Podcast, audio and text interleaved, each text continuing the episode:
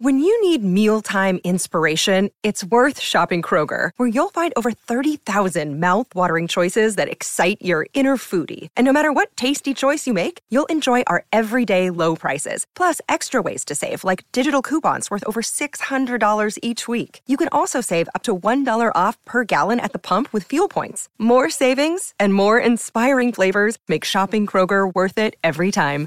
Kroger, fresh for everyone. Fuel restrictions apply. Good morning, I guess. It is time to skip the BS, and I sure wish the Chiefs had skipped their BS last night. It is time for Undisputed. Time for me to do the equivalent of throwing up on national TV because last night was devastating for my Dallas Cowboys because the Kansas City Chiefs should have won that game about 10 different ways. And obviously, MVS wasn't exactly MVP with his late drop touchdown pass that probably would have won it for the home team. But it was Eagles 21, Chiefs 17, Cowboys still two games back in the NFC East. Why, Eagles? Why? I got to know right now. I can't wait to hear from my two favorite notorious cowboy haters here on this show about what happened last night. Congrats to Richard Sherman. Congrats to Keyshawn Johnson for correctly picking the Eagles last night, even though they should have been wrong and they know it. Keyshawn, you first, being the former Pro Bowl receiver that you are. Let's start with this. What was your reaction to Valdes-Scantling's drop touchdown pass? Well, to start with, Skip, you know, the first thing I, I thought about was you last night in the first half, sitting there nice and chill, Yeah. relaxing, feeling good about yourself. And in the second half, all the shifting on the couch, the moving around, Yeah. the standing up, the sitting back down, the mean mugging the dogs, pacing pacing. looking at the wife I like side eyeing. I The whole was, deal. yeah, I- now, to the catch, you know, it, it's it's it's very obvious. He should have made the catch. There's no question about it. I felt bad for him. So did I. At the end there, when it just kind of fell off his hands, and I was like, "Oh man, this dude, that that that that's it. They're not going to win the game." Once that happens, you usually don't come back and you win those games that late in the moment. The problem that I'll have also with him is being able to track the football if you notice, he didn't give with the ball. He, he, he- you can't catch a football like this. You need to extend the arms, track it, follow it, and give with it. And that's why it got on the right side of him and it hit basically in his elbows because he's not stretched out. He's folding his elbows. So I'm like, okay, they'll correct that in in in film study, they'll correct it. But until then, he's gonna feel bad. But that's not the most egregious thing to me. You still have Watson at the end of the game. He's got to catch that. You got to catch that. Fourth and 25. It doesn't matter. Yeah, I know. He was wide open and went through his hands. Rocket. Don't tell me anything about rain. Don't tell me anything about the lights. No. Doesn't matter. MVS had lights in for sure in his eyes. It's a tough catch at night in the lights. You got to track it. But Watson's was not in the lights. That was straight ahead, knowing that hey, you catch that ball. On top of that, come back to the ball retrace and come back to the ball. Don't stand there and allow the defensive back to get on your hip. You got to put your foot in the ground and come back toward the quarterback. He didn't do that. So, you know, there's a lot that went on with this football game, but that particular catch when MVS obviously is well known and, and he'll live that for the, Okay, through this the rest of his life. though, running full speed, and he is your size, 6'4", he's 210. I don't know what you played at, two... Fat. Let's just put it that Oh, way. but but um, when you played, you Yeah. were, you were 210-ish, 215. Yes. Okay, so you guys are the same size. He, he, he- ran 437 coming Yes. out. So he's like you. He's Yeah, he's not fast, Not you, but he's in your ballpark. Yeah, he can right? run. Okay, so this is what he does for a living. Yes. But once you get going full speed at six feet four inches tall, it's harder to come under control for a ball that's on your fingertips. But that's why I, say to yeah, you, yeah. that's why I say, and Richard Yeah. knows this hasn't played the receiver Yeah. position. You have to now skip give way to the ball. Yeah. If you notice, he did not do that. If you look at his elbows, look at him. He's not. They're like this. Just extend and give it and give it. Don't let it just give. It got too far. He let the ball get up on him too far to his right side. If he's leaning to the right, it doesn't get up on him. If, and the, he, if the ball's a, a, like Patrick said after the game, I probably should have thrown it a foot shorter. He should have caught it anyway. may, but- maybe but you got to track it. Yeah, you got to. You track got to it. But- track but it. if it's a foot shorter, does he catch it? If it hits him more right in the I don't. I, I don't know. I, I- yeah, I don't, know, about that one, Skip. Richard. No. Just track the ball and give with it. all right, go Richard. I mean, this the, this is this guy, this kid, Give with it. this player. Um, he's got six drops on passes, 20 yards or more. He does. So that's the most in NFL. So when you throw it up, you know that there's a decent probability, even though he's an NFL player, even though he's caught big passes from Yeah. all-time quarterbacks, he caught from uh, he caught from Aaron Rodgers, he's caught passes from Patrick Mahomes. There's a chance he's going to drop it, and, and if it's not a dime, and if it's not a not a pass where it's a foot shorter and it's an easy layup pass, there's a chance he's going to drop it. So that's the problem that everybody had with the Chiefs coming into this season. You had no truly reliable weapons No. outside of Travis Kelce. Travis Kelce is your security blanket. He's everything you need him to be. But if he's not having a great game, where do you go? Do you go to Skyy Moore? Do you go to Mecole Hardman? Do you go to Valdes-Scantling? Do you go to Rashee Rice? None of them are as reliable as the receivers that you've had in the past. Even Juju, Juju Smith-Schuster last year, at least he's a pro. At least you know he's going to bring the pass in. He's not the fastest, he's not the biggest, not the strongest, but he'll catch the football. So, I, I mean, I don't. I, I I think this is going to have, be a hard season because outside of Patrick Mahomes, what do you have on this offense? I mean, Pacheco can can get going at times, He can. but you never feel great. And even Patrick going into the fourth quarter had, I think he had 89 passing yards going into the fourth.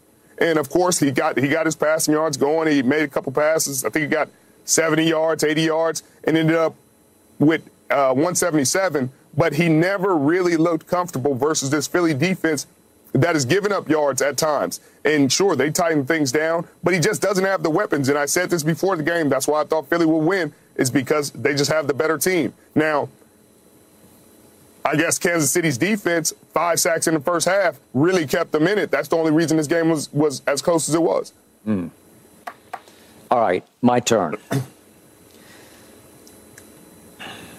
The Chiefs dominated the first half. The Chiefs clearly were the better team in the first half. As Richard just pointed out, five sacks of Jalen Hurts in the first half alone. And speaking of Pacheco, they rushed for 121 yards, did the home team in the first half. 121 yards. Mm-hmm. And I'm going to start from the start. Philly did even the score at seven when Swift took it home. And let's look at this play quickly because Zacchaeus clearly grab holds. Just Yeah, grab yeah, okay, But you right, got to throw it. You got to throw the Oh, flag. you don't see it. How are you gonna Okay. throw something you don't see? Well, The uh, ref aren't clearly you didn't paid see it. to see? Yeah, but you you're looking at a million see? different things, Okay, well, I know there are a million different things, but there it seemed like there are a million refs on the field. Yeah, but the- each eight? ref is responsible Somebody's for certain throw area of the- yellow on that. Yeah, but certain refs is responsible for certain areas of the field. Okay, it is glaring. And if you call it correctly, it's minus 10. And I don't know if they can get it in the end zone. Maybe they could have got it in, but it's more likely they would have wound up with three points. I love hold. you, man. Okay, well, I'm just telling you, this is how it starts off. And then the rest of the half is dominated by Kansas City, except for one big Patrick Mahomes blunder in the red zone. And he throws it. It looked like Byard was his intended target on the play. But Richard mentioned a whole bunch of Kansas City receivers, and he didn't mention the guy who got 11 targets. And I thought, I'm not criticizing you, Richard. I'm just saying I'd be the same way. Justin Watson got 11 targets last night. Are you kidding me? Justin Watson, Yeah. whom Tom Brady said no to after they used to, when Brady first got there in 2020, they tried to go to Justin Watson, and twice he went to him and he got picked sixth. Not all Justin's fault, but Tom just said, no, not my cup of Gatorade. And from that point on, he was mostly doghoused and he wasn't even active in the Super Bowl. Okay, so the, the point is if we see the interception again Patrick threw, it's just careless to me because he's got Justin Watson breaking to the far corner. And you, you just got to get the ball up over Byard because I, I think it's going to be a touchdown. You just it, it, that that pass is five yards underthrown, just careless. I I don't know, just a bad. He, he made a bad throw, bad idea, bad throw, and it cost them seven points. And if you want to boil this game down. You, you see that Philly goes in the red zone three times and cashed all three times with touchdowns. And Kansas City went in the red zone four times and twice, their two best players turned the ball over. Once Mahomes and once Kelce in the second half when he allowed the but, ball to be poked out of his hands. But okay? both both of those plays were dominant plays, in my opinion, by Philadelphia. You got Byard, who kind of fooled Patrick Mahomes. Patrick Mahomes thought he was going to take the first crosser, not the second guy on the deep cross. He thought he had an easy money. And then the punch out, that's just a great defensive play. Yeah, you was. punch that out with that force coming down on that football. And Richard knows this because I'm sure he's done it many times in his career. You in, in the rain on top of that. So that's going to be hard if you, that's a punch out. That's a simple bam. And, and, so now all of a sudden you got a wet football, you got a somebody trying to hold on to it, and a force coming with a punch, you're gonna fumble. Okay. Right. But the point is, go I ahead, mean, Richard. You want to comment? This this goes back to, to the point we made weeks ago about the trade deadline. When did they get Kevin Byard? They got him at the trade deadline, Skip. They got him because his team didn't want him. They needed to improve at the safety position, and yeah. they got a guy who has helped them in big games. They got Bradley Roby, who punched the ball out off the streets. Nobody wanted him. They picked him up in October. He's been a godsend for them, made big plays, made a huge play right there. Skip, I hear what you're saying. A lot of coulda, wouldas, what ifs, if, ifs, ands, what, what, what should have happened, could have happened, would have happened. This is what happened. This is National Football League. Yeah. Okay. So it coulda, woulda, should have been 28 to 7 at half, and it was 17 to 7. And I'll be honest, yeah, I, I felt pretty good at halftime. I thought my Cowboys were positioned to be only a game back of the Philadelphia Eagles. And then the second half happened. And for the third straight game, the Kansas City Chiefs managed to score zero points in the second half. It's Half-time just mind blowing to me, just mind blowing because I'm looking at the numbers just for the second half. Kansas City went two for nine on third down in the second half. It's just not good enough. The defense came out and three and out in Philly the first two times Philly had the ball in the second half. But after a while, if you just let them hang around and hang around and hang around, pretty soon Jalen Hurts is going to make plays because he is a natural born playmaker. He is as resilient as they come. I, I, just love his football character, and I fear his football character as a Cowboy fan, and now he's an Eagle. I used to be his biggest fan. Now it's hard, mixed emotions. But the point is, if you let him hang in and hang in and hang around, he's finally going to make a 41 yard throw. By the way, his first receiver, his one number one receiver, caught one ball for eight yards. A.J. Brown, one catch for eight yards. That's pretty good. Usually you'd say we got a pretty good chance of winning the game, right? And Jalen throws a 41 yard completion, goes to the one yard line to DeVonta Smith. And it was the flip side of the throw to Valdes-Scantling because it's a little underthrown in a good way because he was so open that it just falls right into his lap where he, he, he basically had to stop at the one yard line and sort of back up just a bit to catch the ball as he was sitting down at the one yard line. A much easier, easier catch than Valdes-Scantling, who is obviously stretching. See, I don't, I don't give, I don't give any yeah, excuses. That's, not, a, that's not an easy catch. Yeah, I wouldn't, I wouldn't give any easy excuses for for DeVonta Smith and a harder one for Valdes-Scantling. Both this, balls this are in the much, air, traveling at us. No, but uh, this is much easier just to stop and catch it, it like it a gets, punt. But it it's gets caught like in the lights at night. I, so Skip, it's I, a little bit it. different. but caught, he, go ahead, Richard with the defender bearing down on him. Yeah. Mike Edwards is bearing down and if he on runs him. Up, it goes right over his shoulder. And if he runs up DeVonta Smith's back, then maybe DeVonta Smith doesn't catch it, but the ball landed before he actually could get there. In terms of what they did to Travis Kelce for Kansas City, is basically what they did to A.J. Brown for, for Philadelphia. They negated him from having an explosive game. And so, guess what the quarterback decided to do? He decided not only on that catch, but on another crucial play across the middle to go to DeVonta Smith to continue to yep. feature DeVonta Smith in the passing attack. So that's about the quarterback understanding, hey, they taking my main guy away. We already was made a mistake earlier in the game when they came with a blitz zero and there was no hot. I got to get rid of the ball, but you're looking for a deep ball. So an interception was thrown. I tell you what, we're going to go back to the sideline. We're going to readjust. Now, when they start to play you a certain way, we're going to get a football to other people and give them an opportunity. You talk about the second half of the football game. One of the adjustments that was made at halftime was the spy on Patrick Mahomes. If you notice in the first half, he was able to move around, make hay with his with his legs, pick up first downs. In the second half, that wasn't the case because they decided to say, "Hey, Blankenship, on certain downs of distance, I need you to watch 15 at all times." Mm. It changes what he could do on the offensive side of the ball because he realizes now, okay, they're doubling, triple teaming my tight end, they're spying me, and the other guys aren't getting open. okay, but and the other adjustments yeah. they made, Skip, they they started to run the screen pass that the Miami Dolphins ran uh, this weekend against that zero blitz that Spags kept bringing. He kept bringing pressure, kept bringing pressure. They found that screen pass to D'Andre Swift, and they kept feeding him. Yep. I, I hear what you're saying. I mean, I, I, yeah, you felt really comfortable, but I don't know how you felt comfortable when the past two games, the Kansas City Chiefs haven't scored after the half, and you know what this Philadelphia Eagles team is and the adjustments that they make. Because it was Monday Night Football. It was Patrick Mahomes. It was Travis Kelce you just figure out how to get that game home. You have a Kansas City defense that I told both of you yesterday.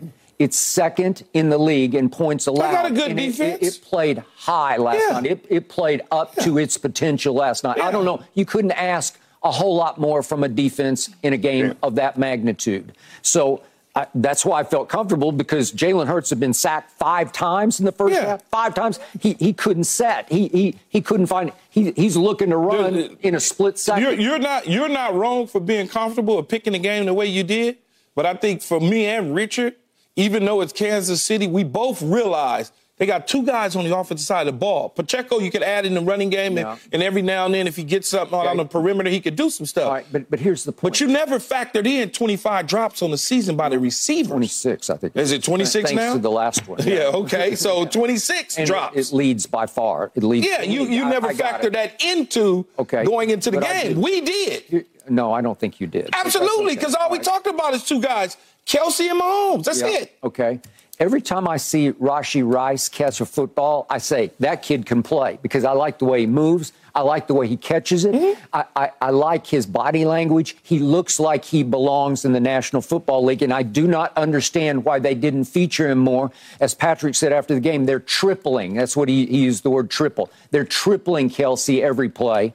Okay, where's Rashee Rice? Because I'm just not a big believer in Justin Watson. I know he's a fifth round pick by the Bucs out of the Ivy League, out of Penn. He's 6'2, 215. He ran 4'4'4. So he's, he's got some ability. Patrick said, first time he came to minicamp, he said, I turned to Andy. I said, Who's that white guy over there? He, he can really run. well, I, I guess he can. But, but again, you, you, he got 11 targets in your yeah. biggest game of the year. Are you kidding me? It's come to this. Well, and eh, I tweeted this late last night. Somewhere Cheetah is chuckling because Cheetah's chuckling over this because he knows that that maybe it took a year and almost a half or a year and a half for, for them to miss Tyreek, but but I think they missed Tyreek last night in the in the big picture. You know, if you're throwing 11 balls to Justin Watson. Well, you, you say what happened to Rashee Rice with a young with a young receiver, young receivers have a lot to learn. It's not as easy as this, this, this, and this. If you ever notice, the passes that Rashee Rice are catching are typically from the line of scrimmage yeah, to maybe no, 10 yards downfield because he's got to learn what to do. They trust Justin Watson to line up correctly, yep. not stress out the quarterback. That's why guys play that are veteran guys that have bounced around the league opposed to rookies. Okay. So Patrick ended up making two really good throws to Justin Watson. One was the one I don't think we have it, but it's it's the one. It's, it's almost like a sideline fade mm-hmm. on the mm-hmm. max blitz on a third down throw. That was Patrick's probably best touch throw of the night.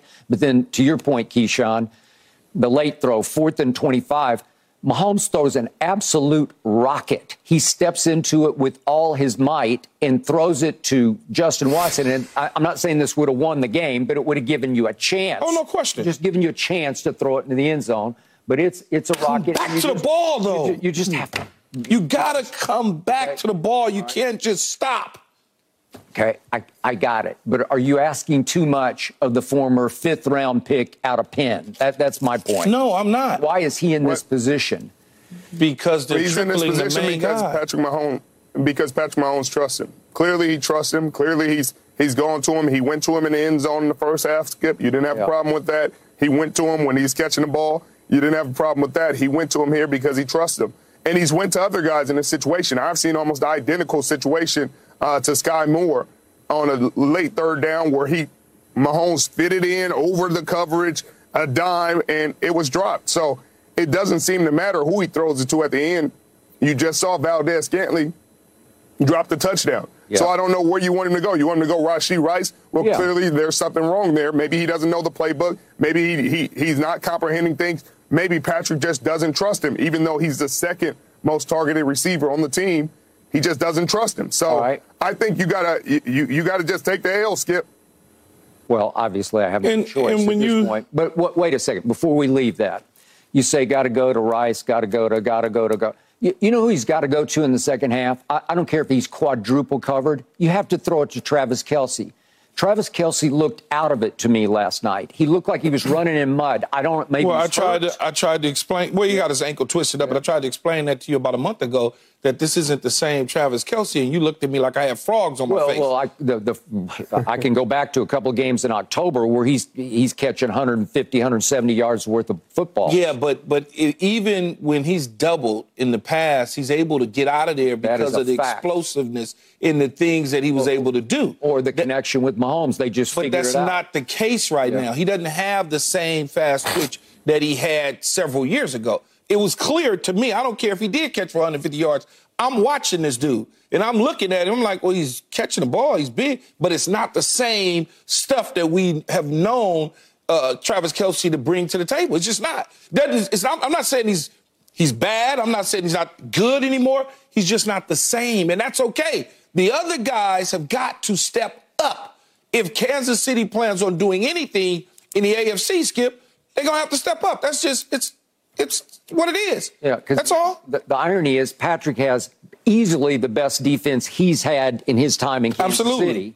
Absolutely. And, and now he's got the worst weapons he's had at any time he's been a chief, right? Yes, I, I could. I would. Say, I would second that. Yes. Okay.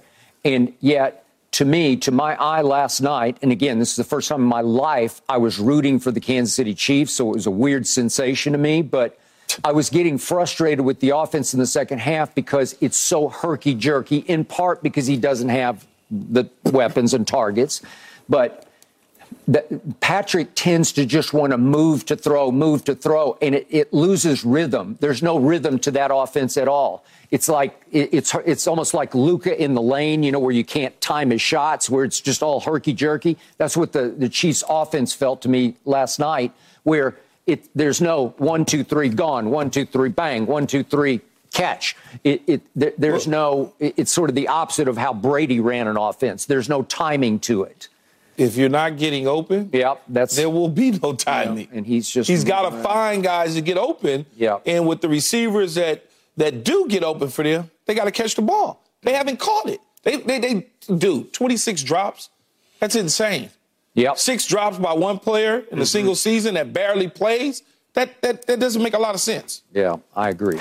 I think you both would agree, though, that Kansas that the Eagles are better than the Cowboys. yes, we both City agree. Should have won that game last night. Do no. we agree on that? No, they no, didn't. Should have won. No. Should have won. No, no. I agree that the, I agree that the Eagles are better than the Cowboys. That's what I do agree on. Okay. Well, we'll talk about that in just a few minutes. Stay tuned. But wait, is this right? LeBron is having the hottest month of his career? Really? That's next. No mercy, no mercy, no mercy.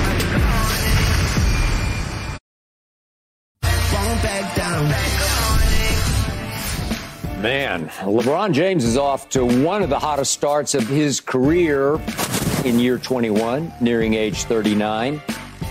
LeBron has made 61% of his field goal attempts, a feat matched in only three other months of his career. That was February of 2013, November 2013, and February of 2017. He's also shooting 44% from three this month.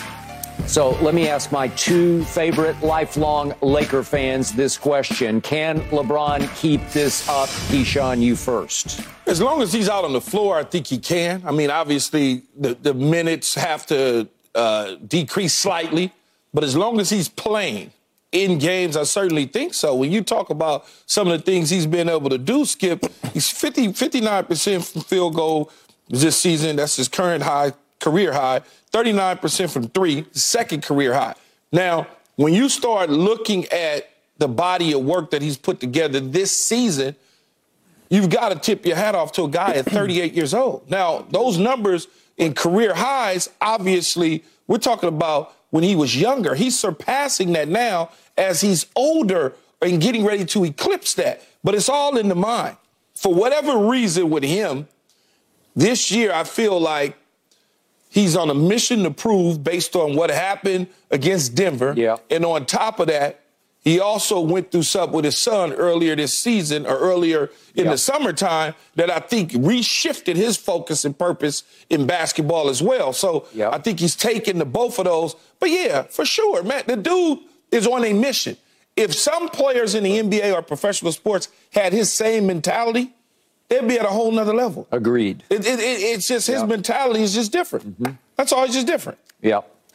Yeah, I mean, if, if, they had his mentality, then his run may not have lasted this long, and maybe he still wouldn't be at the top of the game in the face of the league. But this is why he's the face of the league because he has this mentality. He keeps improving, even in year 21 when he's about to be 39 years old.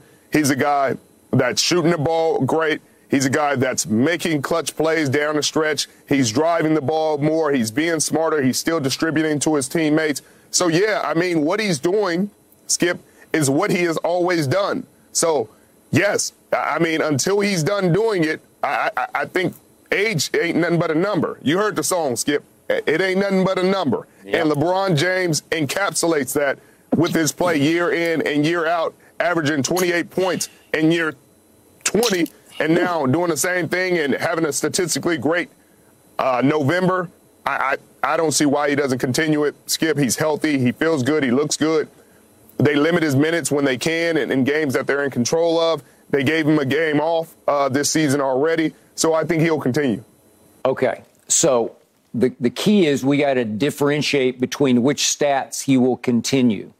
I, I'm going to say this again because I say it every year, all year long he is still the greatest driver of the basketball I have ever seen. And to this moment, he's still the best driver of the basketball in the league at age 38, going on 39. He is an absolute powerhouse coming down the lane. Six nine, I don't know what he weighs now, 260, maybe 270. And he's still just as explosive as ever he, he's he's got the same quickness. He he doesn't leap quite the way he used to, but but it doesn't matter because he's just so powerful up in his upper body that he can just bounce any defender off him like Dillon Brooks tries to guard him. D- Dillon Brooks got no chance. Dillon Brooks is six seven, LeBron six nine, and outweighs him thirty or forty pounds. The the point is you can't keep him from the rim. And the other great thing about LeBron is he's ambidextrous because he's born left-handed and he, and he, plays, as you know, right-handed, but he can also play left-handed. So either way, left or right, he's actually better driving it left-handed to, to get to the rack. But the point is he's still the best passer in basketball. He's still running the show for the Lakers, high usage rate. He's he's high in turnovers, and I don't mind that. He's fifth in turnovers in the league. It's just going to happen because he's got the ball in his hands so much. So now we get to the other key stats, which are shooting the basketball. The best stat so far to me about LeBron is he has cut his three point attempts from two years ago, eight a game, down to five a game. He falls in love with the three too much, and we all agree he's a below average three point shooter by career. You, you can just look at his, he's 34.5% for his career from three. He will regress to the mean, as they say in analytics. At some point this year, it will come back more. Maybe he could shoot 36 or 37% and have a, a career great year but he's not going to shoot 40% from three because he's never come close to shooting 40% over the duration of a, an entire season. He's had a couple of high ones, but not like that. So the point is, at this age, I, if he'll just keep it to five attempts a game, you, you have a chance to win because you, you can't fall in love and try to take 10 threes a game. Sometimes he, he just goes crazy and he'll have a two for 10 night, and you, it's hard to win that way because there's too many wasted trips. The other p- part is he, he's still 69% from the free throw line, which by his standards, as the greatest scorer in the history of the league, it's just not good enough. You, you got to be better than that because he's a career 73.5% free throw shooter. But if you look at the big picture of his career, since he came into the league, if you look at the 34 players who, who have shot 4,000 or more three point attempts, LeBron is third worst of those 34. And there are 34 also who've attempted 4,000 or more free throws, and LeBron is the fifth worst. That, that's just who he is as a shooter. So he's on a hot streak this month, and I don't see him keeping that part up. But as far as shooting 61% this month, that you could keep up because it's just hard to keep uh, these. So why couldn't he keep? Why couldn't he keep 44% three from three up? Well, just because you said he hadn't done it well, he's never in the done past, it. He's never come close. But he also, but he also went from eight to 5 mm-hmm. So if you go from eight to five, helps a little it, it's going to help your percentage increase if you're knocking down a high percentage, high percentage of those five. You're going to keep going. We got a long way to go here. We're, if he's only, shooting only five of them on an average right now, we're then still in November. Yeah, but but Skip, the math says if he's shooting only five of them and he's knocking, yeah. I don't know, three of the five down that percentage is going to continue to go up. Okay. So I'm going to remind you during the playoffs last year in fourth quarters, he set the NBA playoff record for most missed threes in a row. He I understand. And, the playoffs are the playoffs are in May. Yeah. Okay. okay. That's a long time from now, right? Okay, that was in May. Right. But this is November we're talking right. about. We're not talking about May in well, the playoffs. We're talking about right now in November. Can he yeah. keep this up? Okay. What he's doing right now in, in November, 61% from the field, 44, December, 44, 3%. February, March. Average 28, eight boards, six assists. Like he can keep that up as long as he's on the floor as long as he's on the floor. Yeah, and he's healthy. He's healthy. What he wasn't in May, Skip, was healthy. He wasn't healthy in May. He had that foot injury. He, he was coming off the foot injury, still wasn't 100%. Skip, he's healthy. He looks healthy. He's driving the ball well. When you're driving the ball well, people back off. He's got space on these threes. That's why he's hitting them. These are open threes that he's hitting, Skip. He's not taking a lot of contested, hand in your face threes. He's taking open threes because people are scared he's going to drive the basketball. Mm-hmm. And if he keeps doing that, he's leaving people in a quandary. So he's going to have open threes. He's hitting them at a high clip. Skip, I see it continuing. Mm, but Richard, I-, I thought he looked really healthy against Memphis in the first round of the playoffs, and even healthier against Golden State in the second round of the playoffs. And there are times he looked really healthy against Denver in the conference finals until the fourth quarters. They have four tight fourth quarters and he shot one of 10 from three because that's more of who he is or who he is not. Skip, that's who he's when, been. When Skip. you're a great player, you can you can you can make things look like they're supposed to look even when they're not. And of course, in the fourth quarter, when his body is wear and tear, the muscles are starting to fatigue, the injury is going to be more prevalent. His his body is breaking down. Skip, if he's healthy in May, you're going to see numbers that look like this. Okay, so you, you think he'll shoot 44% in the playoffs from three? If he did, I would. I'd get up in the middle of this desk and yeah, but he's give not, him a standing but, but, ovation. But he's not going to be shooting 10 and 12 and 13 of them. Well, so if you his nature is to the hotter, the more he, will fall in, love. So he far, loves so, to shoot so, threes. So far in the month of November, that hasn't been the case. Hasn't been the case yet. So and he's in it, and he's playing extremely well. And the Lakers are winning. They just won a game against Houston where he played extremely well. Yeah, they're eight he's and smart. six. He's eight smart enough to know yeah. that if he's playing at the level that he played in the month of November, it may then they'll have an opportunity to win it all. But if you do something that you know, play, shoot the ball out, the uh, uh, building bricks at the backboard, he's smart enough to know I can't do that. Even Anthony Davis isn't shooting threes like he was in the past. So maybe even though Darvin before the year was encouraging well, that's him okay. to take what, what but that's say, okay. Like six a game. Th- things do change. Yeah, they change when right. you start to see it. You make the necessary adjustments. And when you look at Anthony Day, he's not shooting the lights out at the three like that. So they must have said to them, "Hey, let's regress yeah. on shooting threes And, and, and, let some other people that can knock them down, yeah. like Cam Reddish and, and Austin Reaves, take those threes. Yep, I got it. Now back to Richard's point about staying healthy. I don't, I don't even like to talk about this, so I'm going to knock on my wood here. So LeBron so far has played the 29th most minutes in the NBA. It's 34 minutes a night. And that's still top 30 minutes for a guy who is going on December 30th. He'll be 39 years of age. That, that's dangerously high. It's been required because they have been injured as a team, and they still don't have Gabe Vincent, and they still don't have Jarred Vanderbilt. And it's hurt their rotation in many different ways on defense and at the three-point shooting mark because Gabe Vincent can he can stroke it from there and he can he can make big fourth quarter threes. So the the point is LeBron has been forced into more duty than I think he wanted this this early in the year. But that's again when you you played top 30 minutes at this stage of the year at his age, whew, you, you are daring the devil. It's all part of the plan, man. Stop saying Is it? It's all part of the plan. age like it matters with LeBron Yeah. James. It's all part of the plan, Like Skip. he just averaged 28. He has he's had career years in year 20, 19, 18. Skip, these are years that if you put on other people's resume, it'd be the greatest year they ever had. Well, sure. Far and away. Absolutely. So let's stop acting like age is a number at his age, at his age. Just trust he's a different animal. He's he's a guy that will be studied by science when it's all said and done. And they'll try to recreate and clone him because Skip, another person like this has not existed and does not exist. Okay, yet all I heard through the Denver series last year, obviously you guys weren't with me on the show, but all I heard sitting in this chair was, hey, come on, he's 38. He ran out of Well, you didn't hear he that hit from the me. wall. No, 38. You didn't hear that from me. I just said he was tired. You could look at his legs and tell he was tired. Uh. but that was uh, Yeah. coming off injuries. Okay, if you remember going into the playoffs, he had just got back. He wasn't back. He didn't come back like with 100 games ago. He barely played at the end of the season. And so then when you go into the playoffs and you're trying to carry a team, you're going to get fatigued. I mean, that, that- he got fatigued, and they're in Denver in altitude. Okay, so there were some adjustments that needed to be made, and I'm sure this year they're going to make the necessary adjustments. Okay, I got it. Keyshawn, I- he even yeah. came back early in the playoffs because they had to play in the play-in, and he had to Yep. make sure I forgot they about the play-in. in the playoffs. They had to play in, so he had to come back earlier than he wanted to.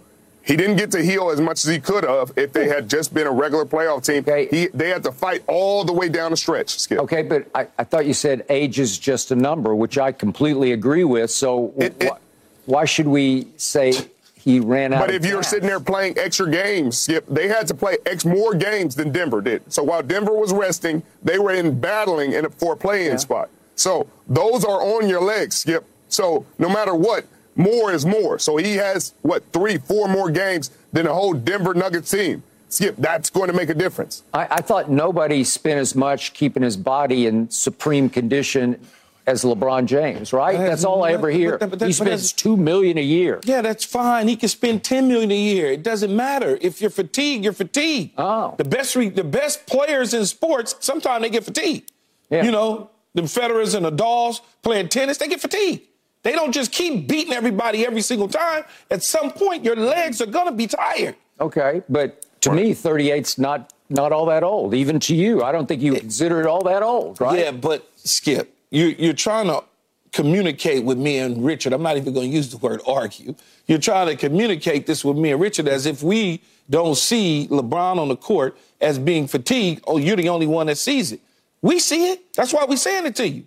Yeah. Okay. Yes, he's 38, but at some point, coming off an injury, playing in the play-in, then uh, uh, uh, uh, a series against Memphis, then a series against Golden State, then having to go back and forward to Denver. That's a lot. Yeah, I heard this all the way back in 2016, the first time they played Golden State. Remember, they're up two games to one, and LeBron had played, to me, the three greatest playoff games in a row of his career. He had carried that team because remember, they didn't have Kevin Love and Kyrie because they lost Kevin ahead of the playoffs and then lost Kyrie in overtime of game one at Oracle.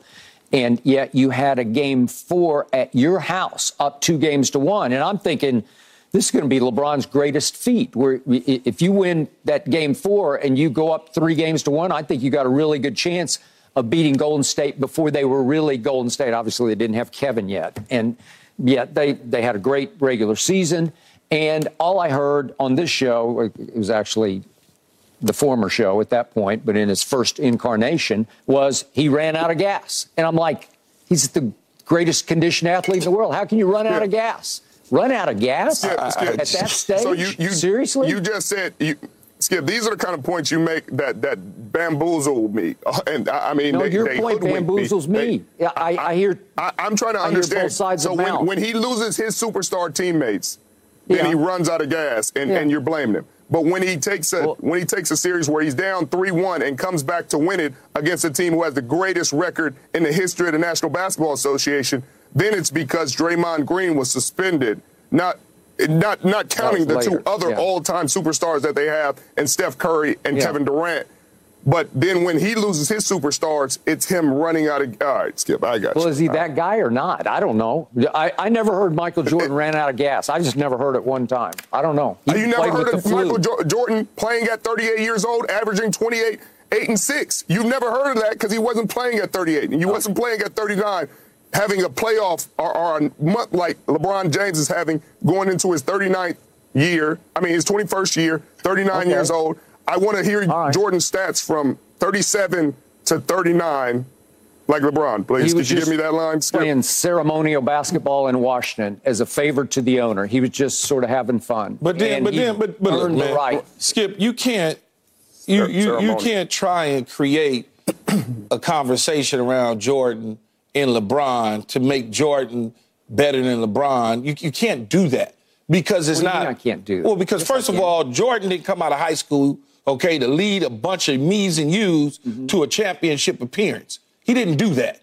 Okay, and then on top of that, he didn't take on the the the the, the best team, regular season team in the history of the NBA, and then win on their court and hold up the trophy in 2016. He never he didn't do that.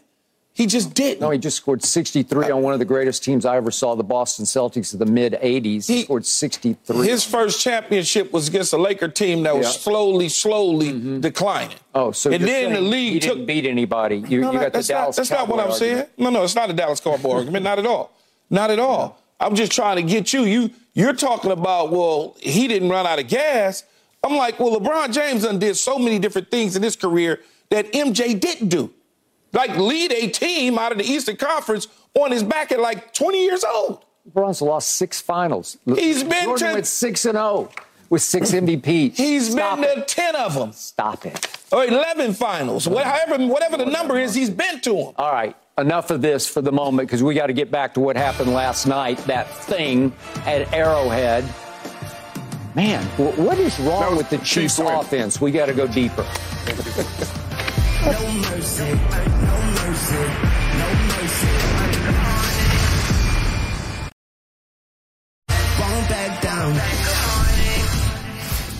Okay, it's your turn. Hashtag undisputed live. Here we go. First tweet from Robert Merrill. Keyshawn watching Chiefs receivers drop balls. LOL. Remember that key? Oh yeah, no, that that that is when I played Madden during the pandemic. Uh, we were playing Madden. It was the Pro Bowl, so I had like Snoop and Marshawn Lynch was on my team, and we were playing against like Kyler Murray and Hamilton, the NASCAR guy. Yeah. it was pretty. It was pretty fun. Yeah. Who won? I didn't win. I lost. They they tricked Yeah, me, yeah, man. yeah, yeah. You, Yeah, yeah. Yeah, they tricked me. I don't Okay. play Madden though. Kyler Murray was like a professional. he's a Tyler plays video games. man, he was a professional, Richard, like a real professional. Maybe to a fault. Actually. I know. Catch the damn That's ball. why he put it in his contract. Yeah, there you go. Second tweets from Tony D. Let's be thankful Skip doesn't have a Chiefs jersey to throw. Hashtag go birds. It's an Eagles fan, obviously. Last night, I wish I'd had a Chiefs number 87. I would have trashed it. I, I just would have. That was Yeah. Okay. I'm just thankful he didn't because he we, he got to have Ernestine filming these these Yeah. these videos of him burning and t- throwing jerseys away. Yeah. Poor Ernestine. Boy, she's got the steadiest hand in motion pictures. She, she's really good. All right, tweet number three is from I love Liz Shaw, and she says KC receivers versus the Eagles. Drop balls, interception, fumbles. Oh my! I blame Taylor for not being there for her quote unquote friend. I was just thinking that. Yeah. I was just literally thinking I- when you I mentioned you. Kelce, I was like, I wonder if she would have been there if it would have been different. I think it would have been different, but I've been saying that she inspires him, and Yeah. she was not. There. well, he didn't drop any balls. He dropped one? Yeah, but she like, did. it Did he? made up for He did one drop one on down. third- yeah. third down. Yeah. Oh, the one, yeah, yeah, yeah, yeah, yeah, the one that that Bayard was Office covering. finished it. That's right. Yeah. All right, back to those Chiefs. That's now three straight second halves in which the Chiefs have not scored a single point. Yet they they do remain a co-Super Bowl favorite. Their record seven and three, like Dallas's seven and three, but they're co-favorite to win the uh. Super Bowl with those Eagles, who have risen to nine and one. So, Richard, you first, please. What, if anything, if anything, is wrong with the Chiefs' offense? Skip, you saw it last night. You just said it. They don't score points in the second half. Their defense is the only reason they are in the position that they are in, along with Patrick Mahomes. Without those things, they wouldn't even be considered uh, amongst the contenders without this all-time great quarterback and his defense playing at one of the highest levels in the National Football League. It is. Because their receivers are inconsistent. Travis Kelce is having one of his more inconsistent years that he's had in a very long time. Yep. And they just can't figure it out. The receivers can't get open because they're getting covered well. There's pressure on the quarterback consistently. There's a number of things. Uh, the adjustments that they've made in years past aren't necessarily working with the same the same, I guess, ferocity as they have in the past. Yep. So that's the problem. You got a defense that's playing well. L'Jarius Sneed is playing at a really high level. He played well against uh, AJ Brown He did. yesterday. It was something they didn't do in the Super Bowl. They made him follow him this game, and he covered him as well as I've seen just about anybody cover Anybody. AJ Brown. Agreed. It- it- Yep. And so Spags is asking a lot of his corners. They're standing up. Uh, Chris Jones is having another career year, another monster year, whether they put him inside, outside. But offensively, that's where they're going to lose. That's where they're going to go to the playoffs, and somebody's going to have their number finally. And, and it may not be the, the Arrowhead Invitational this year because those receivers aren't going to be able to get it done.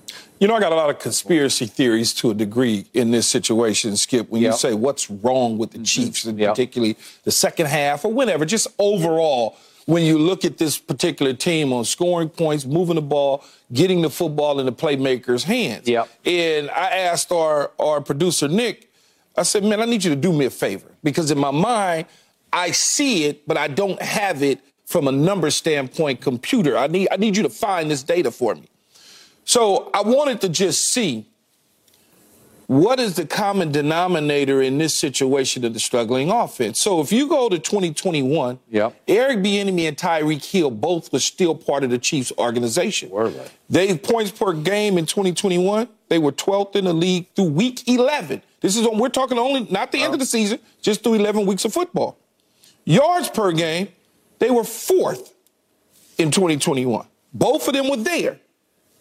They lose Tyreek Hill. Eric Bieniemy is there through week 11 Yep. in 2022. Both in points per game, yards per game, number one in the National Football League. Now Preach. you look at 2023, EB's gone, and so is Tyreek Hill. But remember, Tyreek Hill wasn't there when they went to the Super Bowl and won it in 2022. So you scratch 2021, get rid of Tyreek. Now you move to 2023. Eric Bieniemy is not there. They're 14th in in points per game, in eighth in yards mm-hmm. per game, with no major mm-hmm. innovation at all whatsoever on the offensive side of the ball. Now, many people would say, well, he wasn't calling the plays. It was Andy Reid, Andy Reid, Andy Reid. Okay, fair. Let's say it's Andy Reid. But there was something there that Eric Bieniemy did Yep. that allowed this offense to look different, even to the point where Travis Kelce has only four explosive plays this year through 11 weeks. Last year, Skip, you mm-hmm. want to know the number? I'd like to. 12 hmm. explosive plays Through 11 weeks. through 11 weeks. Okay. Only 11. I'm not going to go to the end of the season. Only 11 because in the end they won a Super Bowl. So there's no point in going all the way to the end of the season. So I'm looking at that and I'm saying, okay, who's missing? Who's missing? Eric Bieniemy is missing. Yes. I understand Tyreek is missing, but Tyreek was missing after the 2021 season. They year. went on to win a Super Bowl. And so I'm, I'm like, okay, so because they didn't lead the league in drops last year, Eric Bieniemy was there. There's a communication. Hmm. There's a there, there- there's something that's missing. Mm-hmm. And now all of a sudden, I ain't blaming Matt Nagy, but Matt Nagy's in control of some stuff now too. Yeah. So what I see with them, I'm looking at it look like Chicago offense to me. Guys dropping balls, whoa, don't go there. not lining up, there. not lining up in, in in in eye candy. And when Eric Bieniemy was there and involved to some degree, a lot of motions, a lot of different stuff, shifting this play around, moving a guy off, moving another guy. I don't see that out of them. It just looks like they lining up, except maybe Pacheco goes across formation once or twice, or, or, Watson comes in motion once or twice, and that's pretty much it. Mm. That, that's pretty much it. So that's that's my common denominator in this situation. I, I like love that. I like everything that, you just said, and I'm going to have to deal with Eric Bieniemy's offense on Thursday at Jerry World because Washington comes to play Dallas on Thanksgiving. And I want to make the point that the reason Washington still scares me is the problem in Washington is not Eric Bieniemy's offense. It's that they gave up on defense because they gave up Chase Young and they gave up Sweat and they, they just said we we sort of we concede. And Yet on offense, if you look what Washington is doing, even the other day, the, the, the, problem was they turned it over six times. I give you that. But they went up and down the field on the Giants. They, they annihilated them in total yardage because Eric's doing some really good things with Sam Howell. I don't think Sam Howell's great, mm-hmm. but, but he ain't again, Patrick Mahomes, no, that's for sure. No, that's for sure. But but whatever you can get out of Sam Howell, it feels like Eric is getting that out of him, and it is Eric's baby. He's running that show for sure. But he was in Patrick's ear the yes. last few years, yes. and it's the voice in your ear that that calms and comforts you, that makes you trust the play call when you hear it from the lips of Eric Bieniemy, clearly Patrick seemed to believe in the play more than he might believe now in what he hears from Matt Nagy, because I assume he's hearing Matt's voice. Well, it's not even it's not even it's not even Nagy to Patrick or Eric to Patrick. It's Eric being able to bounce yeah. things off Andy or Andy being able to bounce things off him and Patrick and them being able yeah. as a unit and as a group right. communicate right. and be able to say, I think, hey, now think about this, Richard, for a minute. Spags is still there. And guess what? Mm-hmm. The defense is intact. Just gets and they're playing mm-hmm. and they get better and better. Spags didn't leave, and then all of a sudden the defense got better. He's there. That's all I'm right. saying when I'm looking at the Eric Bieniemy situation. Right. And, and, and, what I'll say is about Eric Bieniemy is when he first got to Washington, all you heard was how tough he is on these guys. Yeah, they're they too tough like to it. the point they're yeah. complaining. They didn't like it. No. And you never heard that in Kansas City, but I'm sure he was doing the he same was. thing. I'm sure he was very strict. I'm sure he had him very disciplined, regimented. Hey, this is how we do things. We're, we're not taking, I'm not taking excuses. I'm not taking anything. This is how it needs to be done. You have to catch these. I'm sure they're drilling different things. I'm sure when they're doing two minute and, and, and when they're doing seven on seven routes on air, there probably can't be any drops or there's punishment, there's there's yeah. running or you're getting subbed out or somebody else is going in. Certain coaches have that kind of I mean, it's how Belichick was was for the for a long time with Tom Brady and those teams. All you hear about people don't want to play in New England. They're they're running these sprints, they're doing this. And sometimes that works for certain teams sometimes. and certain guys. They need that kind of structure.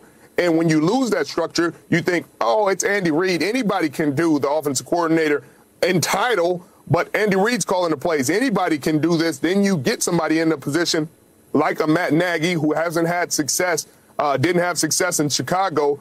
Kind of that offense, uh, we, we, I mean, everybody said as many bad things as you can say about it. Then you plug him in and think, oh, it wasn't Eric Bieniemy. But then you get this offense sputtering consistently. Sputter. You don't get the same uh, they're, they're, they were running shuffle passes, shovel passes, options. I mean, it looked like they were just in the backyard when Eric Bieniemy's running this was was the offense coordinator of this team, and now it's stagnant, it's stale. Even when you go to halftime and make adjustments, it's still stale. Yeah, it, it's it's it, in in my eyes, Skip. In this mm-hmm. situation, it's all about the communication. Yep. And having been right. playing on the offensive side and having multiple offensive coordinators in my career and quarterback coaches, there's a communication and a certain comfort that's there with that particular person and when they're talking to you and they're telling you and you believe in, like Richard was saying, we get into the red zone, which is Kansas City's little bit of a problem right now. There's something to be said there. Hey, you know, we got three. Whatever you do, don't make an interception. Don't do this. We got this particular play. We want to run right here. Get us to the five yard line. We're going to run that play next time out. Those are the sort of things that coordinators say to quarterbacks or say to the head coach. And then when you think about last year, go back to last year when they lost Tyreek Hill. The first thing everybody said was they can't, they're not going to be explosive. So what did everybody decide to do? They decided to run two shell and make Patrick Mahomes very patient. And then he, he wasn't patient in the beginning because he was throwing a lot of interceptions. And all of a sudden, with the adjustments that they made, yeah. he got real patient. and they became a real problem again in the National Football League because Eric Bieniemy realized, okay, they're dropping everybody. Yep. They want him to be patient. So now we're gonna start calling plays so he can be patient and take his time methodically and drive down the field. And when we get in the red zone, we can cap it off. Yep. I understand Juju Smith's not there, but they got Rashee Rice. That's a that's basically a trade-off. That's the same guy doing the same not as thing. experienced. He's just not as experienced, and they're not putting him in a position necessarily to replace Juju Smith as it stands today. Okay. I love what you say about Eric Bieniemy because let's talk about drop balls. You didn't drop that many, Keyshawn. So, No, no, I didn't. No. so the point is, dro- dropping footballs to me is lack of focus or maybe lack of fear of retribution. You, you can play with good fear, like positive fear, where, where you're just afraid because you played for Bill Parcells. I was literally, that's why I started know, laughing when you said retribution. Yes, I'm sitting here and. I'm thinking to myself, well, yeah, I was kind of, at the, in the beginning of my career Yeah. with Bill, I dropped one or two balls and now I'm like, oh, he done snatched me out the game. Yeah. And then I said, you know what, this I can't do this anymore. Yeah, it's it's like I was around the Jimmy Johnson teams. Finally, Jimmy's going in the Ring of Honor. Thank you, God. But listen, you, you didn't want to drop a football. You didn't want to fumble a football with Jimmy Johnson because No mistakes. your tail is going to be over there. He's not going to. He, he is going to light you up and let you know about it. And after a while, you say, "I I just don't want to do that anymore. So I'm going to catch this football somehow. I'm I, I'm going to will it into my body. I, I'm I'm going to con- I'm going to concentrate so severely on this football that it can't not be caught. And there's there's something to Eric Bieniemy being a he was a tough football player and he's a tough coach. And the Commanders didn't like it, as Richard pointed out early on. Good for him. I, when I heard that, I said, this guy's got a chance to be a very good head coach because that will translate. A- again, he's Right. never gotten the opportunity. And I keep hearing he did an interview. I, I have no idea what that means. I, I don't know. I don't, want the guy that interviews well. I want a guy that does not interview well. Yeah. Go ahead, I, I, I think it comes down to regard as well. Like this is a Super Bowl Yeah. team. These guys have Super Bowl rings. Some of them have multiple Super Bowl rings. Matt Nagy's resume right now isn't glowing, and so you point. come in. Eric Bieniemy can ask certain things of guys. He can he can hold guys to a certain standard because he's been there. He's grown with these guys.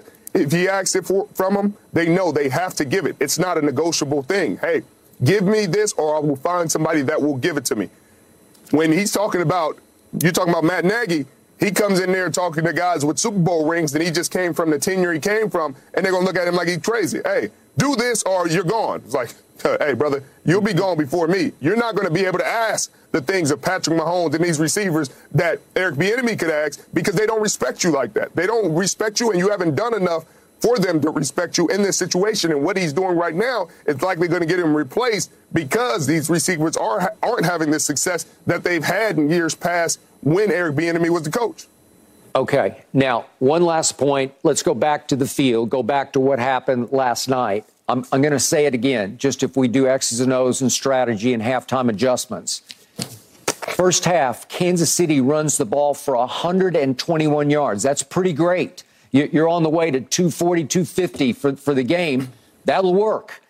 And yet, mm-hmm. at halftime, they're up 17 to 7 and for the most part in the second half they put the ball back in Patrick Patrick's hands to say you get us home you you do this it's possible that Matt Nagy or Andy Reid because I still think it's the the the fountain of wisdom it's going to come from Andy for the most Yes, part no Run- question run about it. Andy, yeah. Andy's running it, but Yeah. when you got somebody skip yeah that is there Yeah. that you can lean on, Yeah. that, that, that Hey. that's important. hey up 17 to 7 Phillies doing nothing they went 3 and out 3 and out the first two times in the second half with the football if you just keep pounding the rock you, they even had Edwards-Helaire going pretty well and get McKinnon in there along with Pacheco it, it was gashing Philly They gave it to Tony a few Yeah, times. they did they did It, it, there you go. Well, you got to give you got to give Sean Desai a lot of credit too. Philadelphia's defensive Yeah. coordinator made the adjustments necessary. They were only giving up 5.9 uh, points after the half in general. That's what they were giving up. So they make great halftime adjustments. They get people stopped. So I mean, it's not just luck. It's not just, oh, Kansas City is doing everything wrong. Philadelphia's defense was also doing things right. So let's not take anything away from them. All right. Now let's talk about Philly's offense up next. Jalen Hurts. Wait until you hear the stat I have for you next about Jalen's achievements in this league. MVP. He's now the front runner. They change him.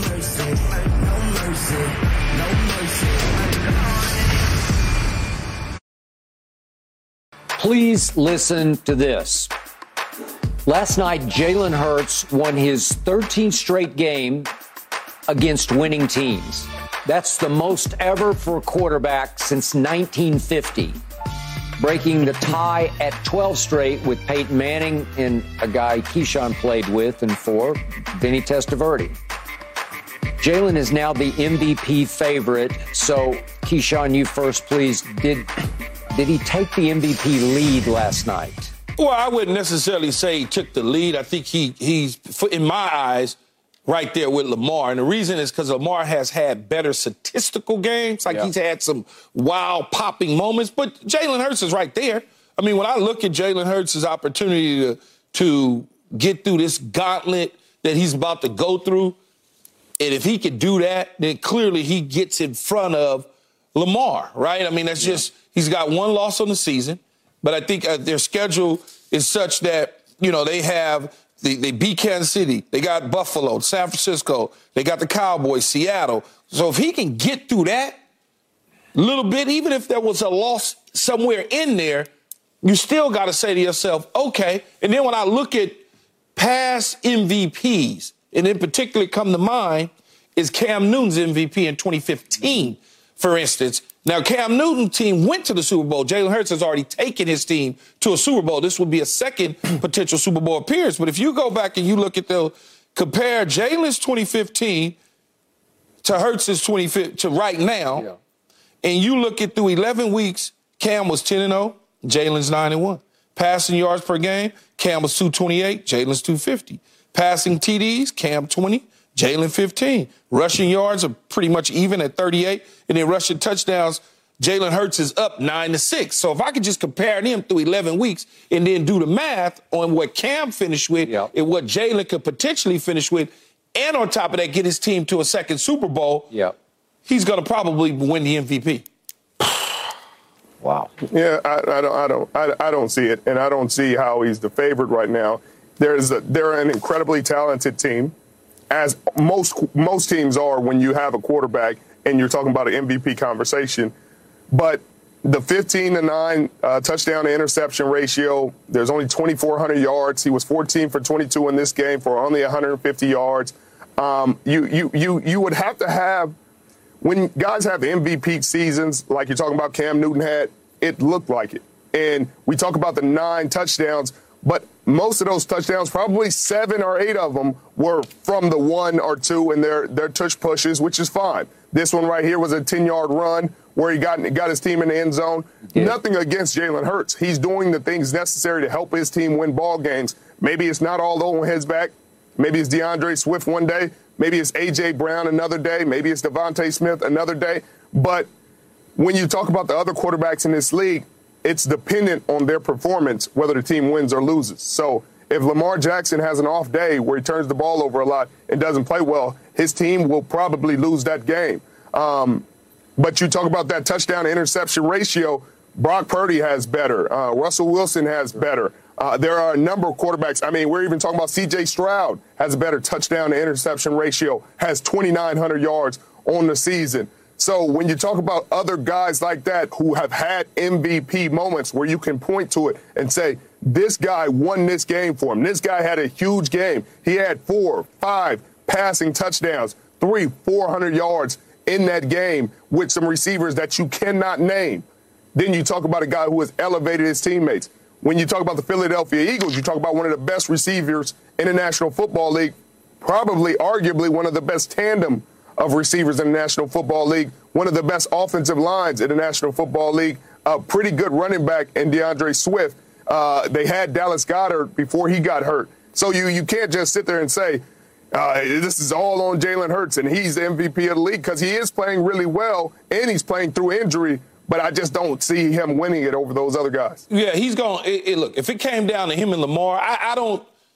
You you you say about other guys. Well, you could point to every every guy who's won the MVP had other people around him. I mean, that's the reality of it. Brock Purdy got Christian McCaffrey, Deebo, Aiyuk making plays for him. Mm. Uh, he also he got also a hell of a defense. So when you talk about that, for instance, Richard, you got to look at Jalen Hurts. You say, well, they're at the one yard line and they're you know push tushes. That's hard to do. Nobody's been able to stop it. Nobody's been able to. It's hard, it's hard to do no matter who you are at the quarterback position. Then you say plays, signature plays that have won games. Dropping that ball in to DeVonta Smith, that's a signature play, man. P- picking up that picking up that draw and running it in from the 10 yard line, that's a big moment in this game. Mm-hmm. So when you look at those sort of things over a course of a season, he may not have 5,000 yards passing. That's okay. He's going to have enough yards passing, enough uh, touchdowns. He's going. He's nine and one, and if he gets through that gauntlet, like I said, of teams, Richard, think about this. He done already went on the road to beat Kansas City. He's got Buffalo at home, San Francisco at home. If he can knock them pins down, then he goes to the Cowboys. He knocked that down. Seattle knocked that down. Or maybe he loses one of those games somewhere in there. That's a gauntlet to go through. And, and he may not have 500 yards throwing in any of those games. He may not have 300 yards throwing in any of those games. As long as they win and he's the guy driving the ship, I promise you, that's he's going to be seriously contention. That's not that's not how it works because that's literally the argument against Brock Purdy. But, but, but Brock Purdy doesn't have the same momentum as Jalen Hurts. It's all about the momentum and he has momentum from the voters, Skip. Mm. The people, that's why he's right now the leader on the odds makers. It's not me saying it, it's them he's saying a, it. He's the leader because he's he's he's the quarterback of the team with the best record. That's why he has it, not because he's statistically done anything crazy. It's because he has the best statistics. record. we're not talking about statistics, though, Richard. We're talking about if, we're if talking he about can statistics, win it. Then we're not talking about MVP. Yeah. That, that's not true, though, because Josh oh, Allen. Okay Josh Allen got a lot of statistics, mm. but he ain't gonna win no damn MVP because his team is not nine and one. Mm. Right, and so you either have both or you have neither. So you, in order to win it, you still have to have the best record, but you have to have the statistics along with it. If he does not have the statistics, they will not give him the award. I, okay. I can hear you argue he all day. Will, he will have one. the statistics at the end of the day. It may not be 5,000 yards. It may be 4,200, or it may be 3,900 with another 600 on the ground, with another 15 touchdowns. That's how they're going to look at it. Look, l- let me put Jalen Hurts back in perspective. I've said this since he was in college. He's never going to have the numbers. He's not built that way. He had a QBR last night of 32. That's on a scale of 0 to 100. That's not very good because there were stretches when he wasn't very good. He threw a pick, he had a couple misfires. We get that. Now, back to Keyshawn's point, when it was time to make two plays in the game, he made the two plays in the game. I don't care what, you can slice and dice it all you want. Quarterback draw, 10 yards, touchdown, 41 yards, dropped it right down the chimney. DeVonta to the one yard line, tush push, touchdown. He is running, he is the tush push. I, th- there's no push to it. it. It's just him.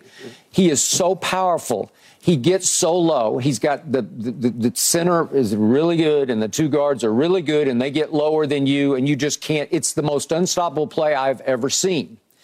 But again, I, I was raised to hate this team. I hate the Eagles. It's in my blood. But I love Jalen Hurts. I admire him to the highest level because he is the backbone of the Philadelphia Eagles. And Richard could be right. Statistically, the voters are just going to look and just sniff and turn up their nose at it because it's never going to be impressive until you go in that locker room and start asking those players who, who is the driving force of your team. And they're all going to tell you it's Jalen Hurts. He leads this league in leadership. He, he, he is the heart and the soul of this team because he's an old soul. He, he comes across to me as, as old school, old soul, and his entire life is dedicated to winning football games. And I love to hear him talk after the game because he's so even keel and he has such a, a great wisdom and perspective on football because he grew up a coach's kid in Houston and, and he knows this game inside and out. He's not the most talented player ever, but he figured out how to throw the football at a pretty high level. And it's a high enough level that his intangibles can still outweigh his tangible. The tangible is pretty good. The intangible is off the charts to me because I, I've never seen a quarterback leader any stronger than he is for this team.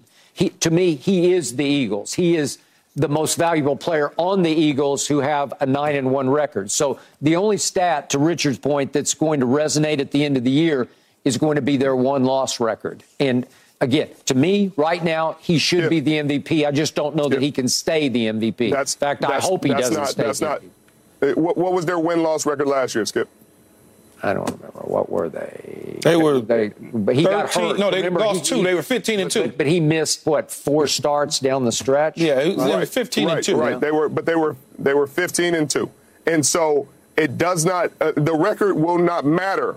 Uh, 14 and three. I 14 and three? 14 and three. They lost three. It it, it will not matter if you have a kid like C.J. Stroud who gets momentum going and he throws for 5,000 yards, over 30 touchdowns, under 10 interceptions. It will and takes this team that was supposed to be a bottom five roster to the playoffs. Like when you have stories like that, or you have Lamar Jackson having his MVP campaign, that defense playing the way they do, uh, Mark Andrews going down, and Lamar still wheeling his team to, to the number one seed in the AFC. If you have something like that, or you have Patrick Mahomes elevating a team that clearly has deficiencies at the receiver position to a chance at the number one seed in the playoffs. Like when you have those storylines, like it's that's what's going to do it. Not a guy where you're going to say, well, the stats don't matter and his leadership. He is a great man, a great player, a great leader on this team, a great human being, quality human being. No question about it.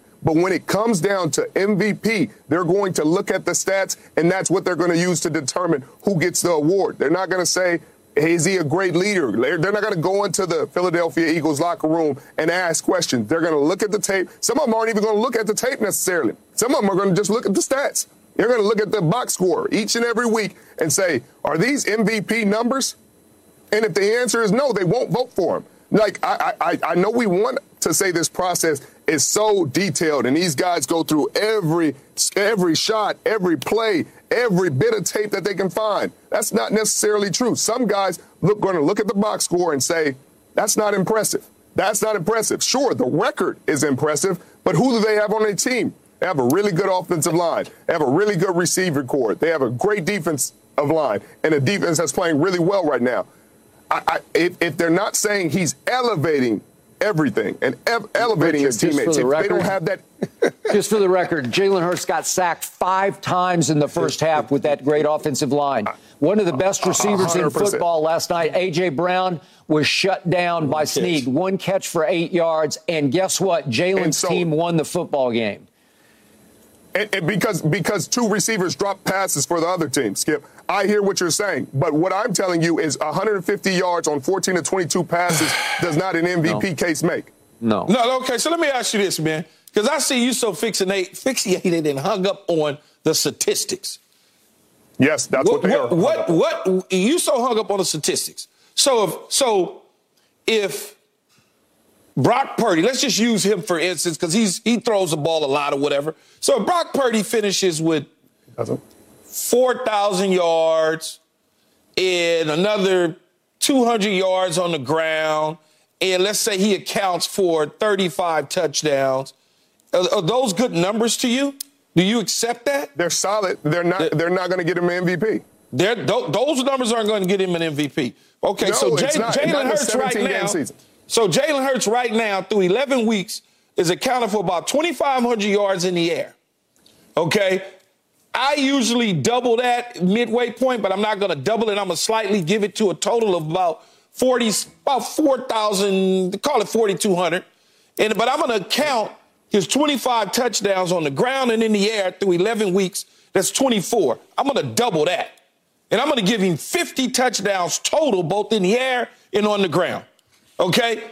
If you're looking at those numbers and you say he's a 4,200 yard passer, a 600 yard rusher that accounts for 50 touchdowns in the team is sitting on a record at the best record in the National Football League, how in the hell could you sit up here and say that that quarterback is not an MVP? How could you do that? They, they, because there will be quarterbacks with better numbers, and they will give it to them. I'm just telling you what it'll right. be. Uh, Okay. you, you can argue with They're me. not gonna argue with give it to them. Enough. We got to move on. It's time to talk Eagles in the bigger picture. Did they just wrap up the NFC East? Ooh. Which means we got to talk about that other team in the NFC East. That's next. No mercy, no mercy. The stinking Eagles spread their wings last night and flew to 9 and 1, soaring over the Dallas Cowboys at 7 and 3. With that huge road win, Keyshawn, did the Eagles pretty much just wrap up the NFC East? You know, I don't know that they completely wrapped it up, um, but they certainly are pulling away. I mean, things could happen where, you know, they drop a game or two and the Cowboys win and they stay, you know, it comes down to the last couple weeks of the season. They are certainly ahead of you. They don't- look like they're slowing down because they have yet to put a complete game together so it can satisfy everybody out there who are the naysayers of the Philadelphia Eagles. Um, it, it- it's interesting to me because you, out of all people, are sitting around, Richard, Skip is, uh, concerned about whether or not the Philadelphia Eagles are going to win or lose to determine whether or not y'all going to win the division. Rather than y'all That's all he can do. worried about taking care of business and winning your games and beating the teams that you're supposed to beat, you worried about whether or not they're going to lose to help you win. That is true. That don't even make a whole lot of sense. No, it makes all the sense. It doesn't make any sense whatsoever. It's just fascinating to me mm-hmm. to, to, to have to have this conversation with you Yeah. about whether or not the Eagles are a team that can lose so y'all can win the division. Ain't that something? Mm. I never in my Yeah, yeah, whole that- sports career had gone through that. Well, I hope that uh, the New Orleans Saints lose mm. so we can win the division. Mm. No. I wish I could remember that quote. I wish I could remember the quote because it says something about winners focus on themselves and losers focus Yes. on other people, something like that. You- Yes. You heard that? Mm. Yeah, it, it's it's weird. And what's crazy is the same thing that'll make you laugh will make you cry because the Philadelphia Eagles get to play those Giants twice. Ooh. So we, we can, I, I I will I will safely wrap that up as two Ooh-wee. wins. They play the Arizona Cardinals. That'll be another win. It looks So that's like. three and oh. I oh. mean, Okay, okay. Talk to me. All they right. play the Buffalo Bills, who look very human now. They look very vulnerable at times Ooh. in Philadelphia. Ooh, that's four That and oh. looks like it could be a winnable game. That's four. I think they lose the game to San Francisco and Brock Purdy. They beat your Dallas Cowboys in Dallas. Ooh, Hey, that'll wrap it up. It'll That's be five it, and It'll one. be wrapped up. Throw away the key. that's five and one. Okay, Skip. now it's my turn. I circled the Kansas City Chiefs game when the schedules came out, and I said the Eagles will lose that game. And I said the Eagles will go into a tailspin because they will doubt themselves. I thought they would lose it dramatically last night, decisively last That's night. I said 31 to 20, and it should have been 28 to 7 at halftime because clearly the Kansas City Chiefs were the better team last night. Really? And as Richard mm-hmm. finally admitted in our previous topic, the only way the Eagles won the game is that Kansas City dropped a couple of footballs, and that's it. They did That's everything right except win the game. Okay, but Richard You got admitted it, that. Keith. Yeah, he, he admitted that in the previous topic. Thank you for doing that. So I'm looking at the mid part of this schedule, and I'm thinking, here go the Eagles. They're going to lose at Arrowhead. They're going to come home doubting themselves, and, and this is before the season started. I thought Buffalo was going to be pretty to very good, and it's a chance you'd lose that game.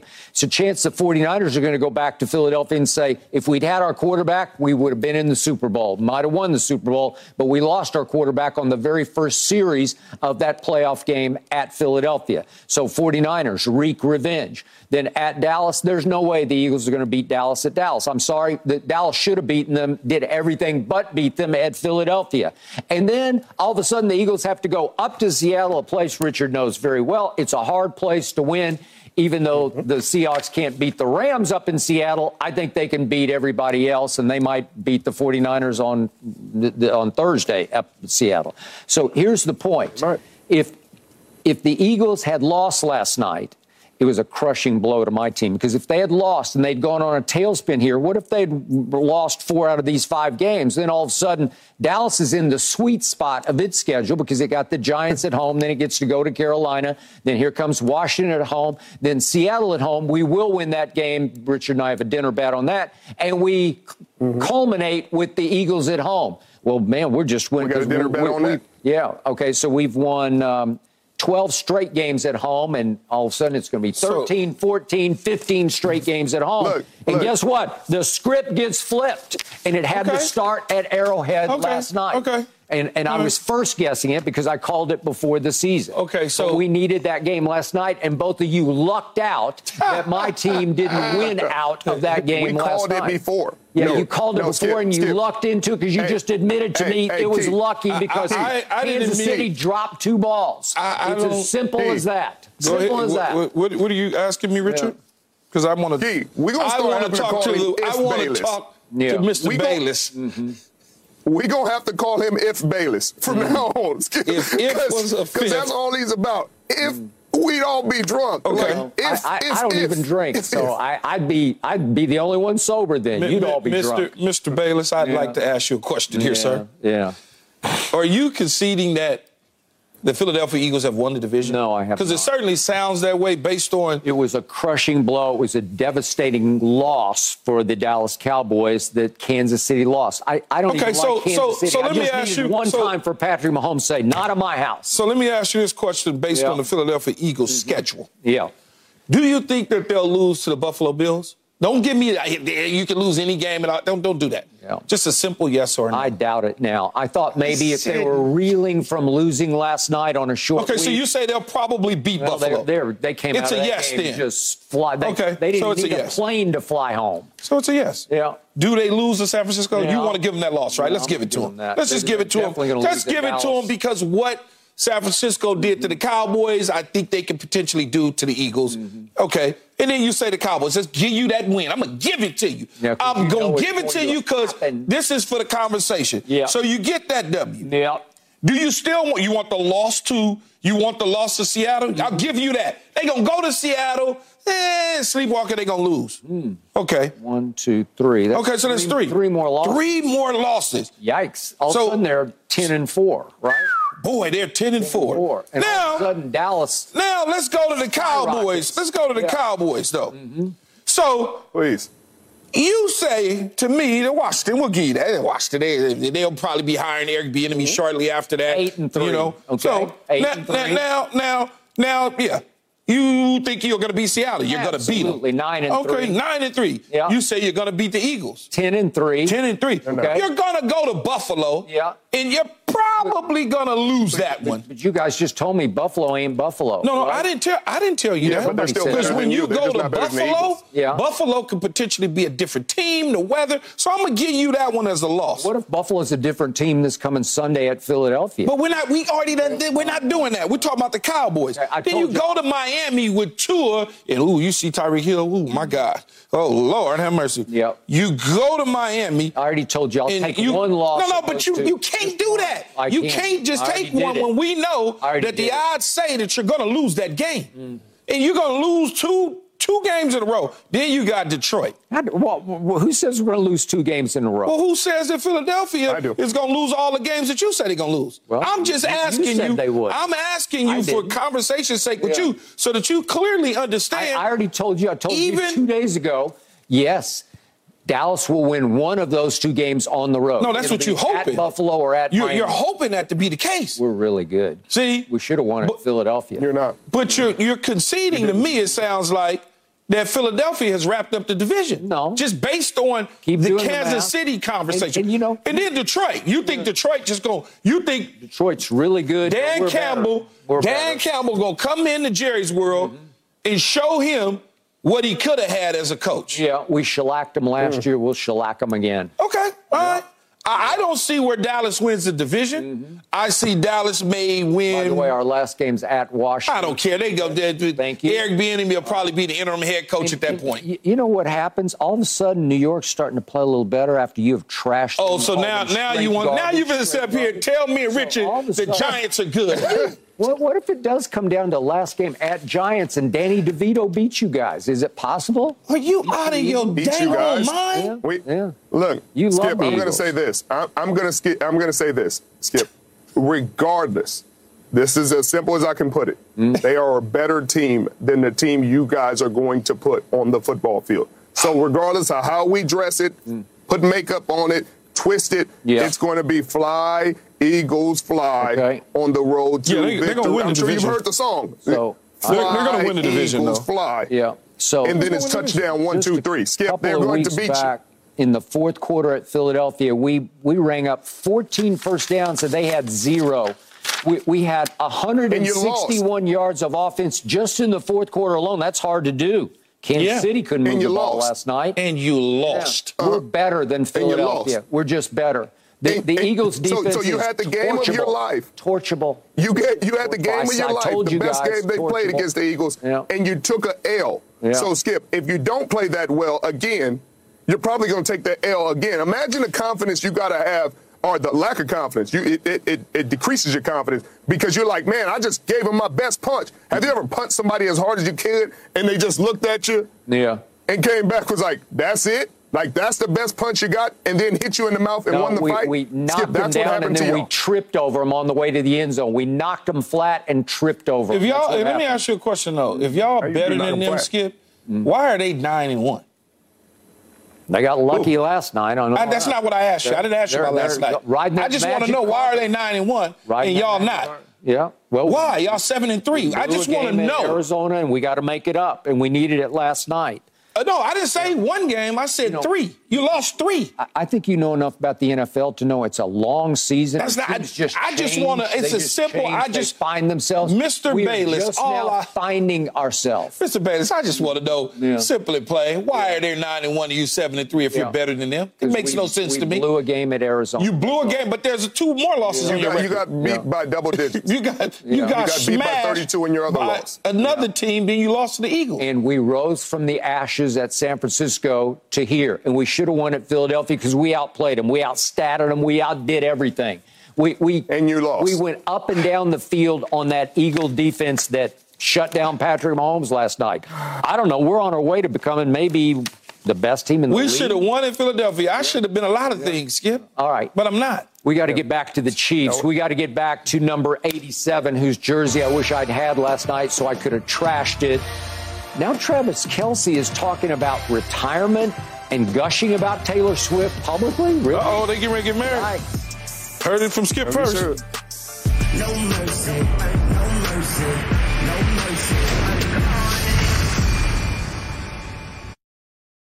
Travis Kelce tells the Wall Street Journal that I think about retirement more than anyone could ever imagine.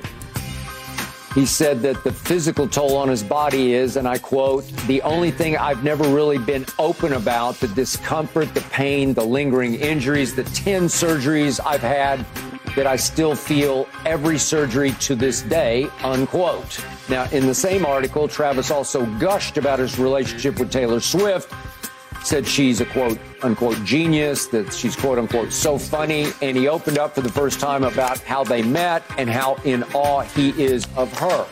But back to retirement, Keyshawn, how surprised are you that Travis Kelce is speaking so openly about retirement? Well, they, they're, they're just Taylor and him are just friends, so let's not, Mm. you know, they haven't announced Oh. uh, that they're Oh. together. You- Um, better anyway, not hate 'em. I'm not. I'm not surprised. I'm not surprised at all about the conversation of retirement. Um, you got to think though, Skip, when you've accomplished so much so early in your career. In 12 years, he's been playing in the National Football League, but so much success came early. When you won seven straight divisional titles, five AFC championship games at home, by the way, three Super Bowl appearances, two wins at the Super Bowl, and you've had 10 surgeries. Look, think about it. You done been cut on 10 different times on parts of your body. In a minute, Had you heard that? I'd never heard that he had 10 surgeries I've, I've known he had a, several, but I didn't know about 10. because he's only missed four games since his rookie year. But go ahead. Yeah, but it could be off-season Yeah, surgeries yeah. you No, play throughout the season. So when you got that, you know, you, you look at it and you say, okay, do I want to do this again next year? I'm, I'm, I'm loving my off seasons. I'm looking at all these sort of things. You got one foot in, one foot out. Yep. You've already retired. You just hadn't announced it yet. And when you start hearing guys talk about these things, then reality starts to set in. You know, maybe it's not this year. Maybe he comes back next year and then he decides that he doesn't want to do it again. I remember when I retired, though, Skip, I went into my 10th season and I said, I think I'm going to do one more, but I don't really want to play football. I want to get into TV. I want to enjoy my life. I've, I've accomplished, I've been to Pro Bowls. I won the Super Bowl. I did all of the things early in my career, made money, all. So it wasn't, what am I holding on to? I've accomplished so much. He's already going down as one of the top tight ends to ever do it. He can't eclipse that. Like, what do you do? Okay, at some point, you want to live your life. So I wouldn't be shocked if Right. in 2024 he comes back at the end, you know, one more ride. And They get bounced out the playoffs this year. He said, I'm going to do it one more time. And then he eventually walks away. And if the stories are true, that you report because I don't report on. I didn't report them. I'm Look, just reading them. I don't report on the gossip, but no. In all honesty, though, if those stories are, are such that he is enamored and he Well, he likes the to the Wall Street situation, it. yeah, Yeah. Now all of a sudden you have a significant other in your life that may be saying, you know, you, you know, I don't like seeing you walk like this. I don't like seeing these sort of things. And now all of a sudden things change for you. So I'm not surprised about it at all. Mm. Well, well, I mean, I'm not surprised either. And Key, I think it's as real. I don't think he's flying to Argentina on the bye week just for for you know, know. to be friend zoned. But you know, I, that's not I here know that, there. Richard. I just got to make a joke, though. But but I, I, I agree with you, and I agree that he's accomplished everything. I'm sure he's checked off everything on his list. He's won Super Bowls. Uh, he's been considered the best tight end in football for a very long time at this point. He's considered one of the all-time great tight ends to ever play. He's got almost 11,000 receiving yards. He's not going to catch uh, Tony Gonzalez as the most receiving yards by a tight end. Tony Gonzalez has 15,000. He has 11,000. So he's starting to see the light at the end of the tunnel, starting to, to question when he gets out of bed, is it worth it? You know, you starting to ache and pain, going through these rehabs and, and these physical therapies. Is it worth it? Like, is my quality of life starting to become diminished?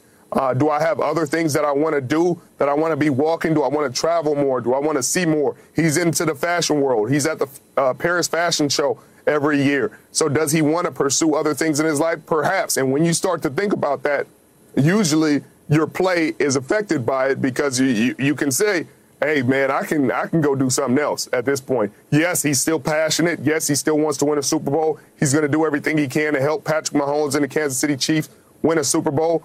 But it sounds like he can he's being honest and as candid as he can be that there's a light at the end of the tunnel and he can see it and he's walking towards. it. Mm. I was just shocked that he opened up in this interview at this point in the season because they're still really good. They're still co favorites to get to the Super Bowl, win the Super Bowl this year. And I thought it sent a bit of a wrong message to his teammates that um, I'm thinking about hanging him up. And I, I have a new force in my life, and I'm just quoting him in this story because I don't know what's going on with him and Taylor Swift, but it sounds like she's a really big deal to him, and he is in awe of her, and n- no problem with that.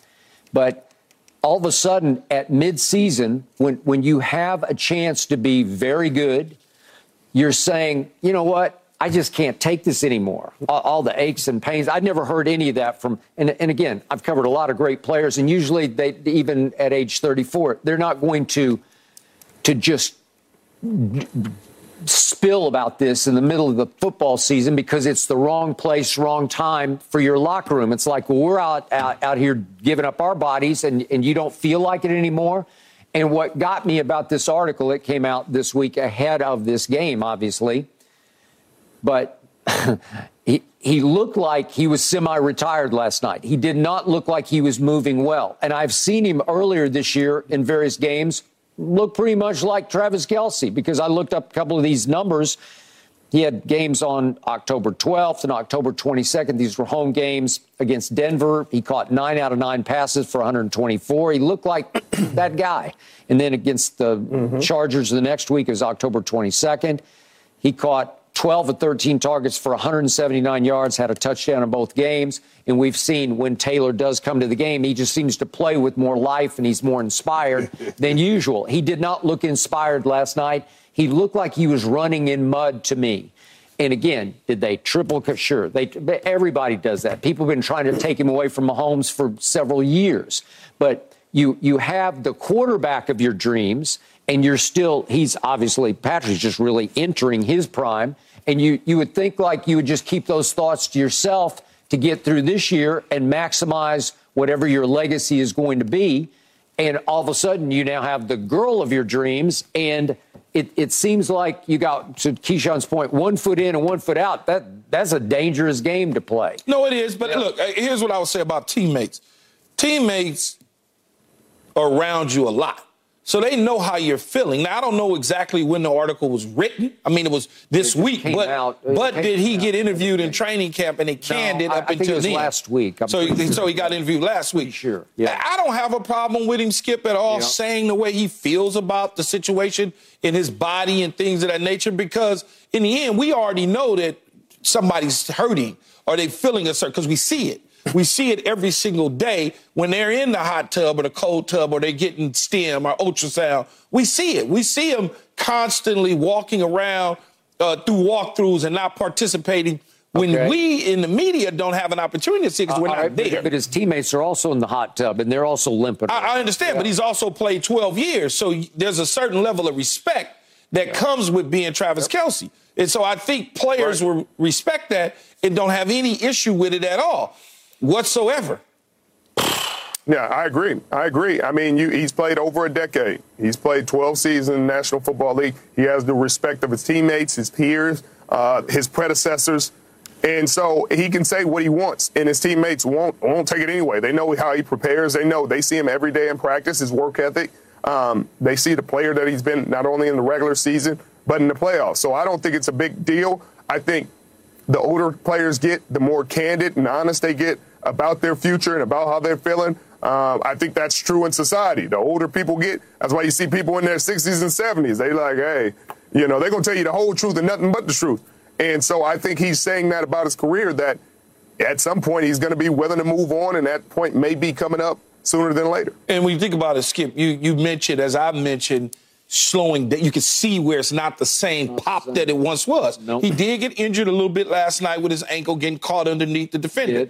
But here's what I would say, as Richard said, as you get a little bit older and you start to see the light a little bit, some of that also has to do with the financial situation, where all of a sudden I am 30 plus years old. I am in my 13th season and I am slowing down. They're not going to pay me as the highest paid tight end no. in the game anymore. So it's like, is it worth it? Yeah. Do I want to still do this for this amount of money? Probably not. Is this team as hungry to win a Super Bowl as it was a year ago? I think not and it would start with him as a leader of the team. I think they, I think they still, I think they still have. Mm-hmm. Patrick Mahomes still has that ambitions in Andy Reid yeah. to winning the Super Bowl. It just looks different. It just looks different on offense. Different. All right, up next, defense for sure is hungry. We got to talk about the most controversial play in football now, college and pro football, the hip drop tackle. Is it time to ban it? Richard says no. I say yes. Here we go. No mercy,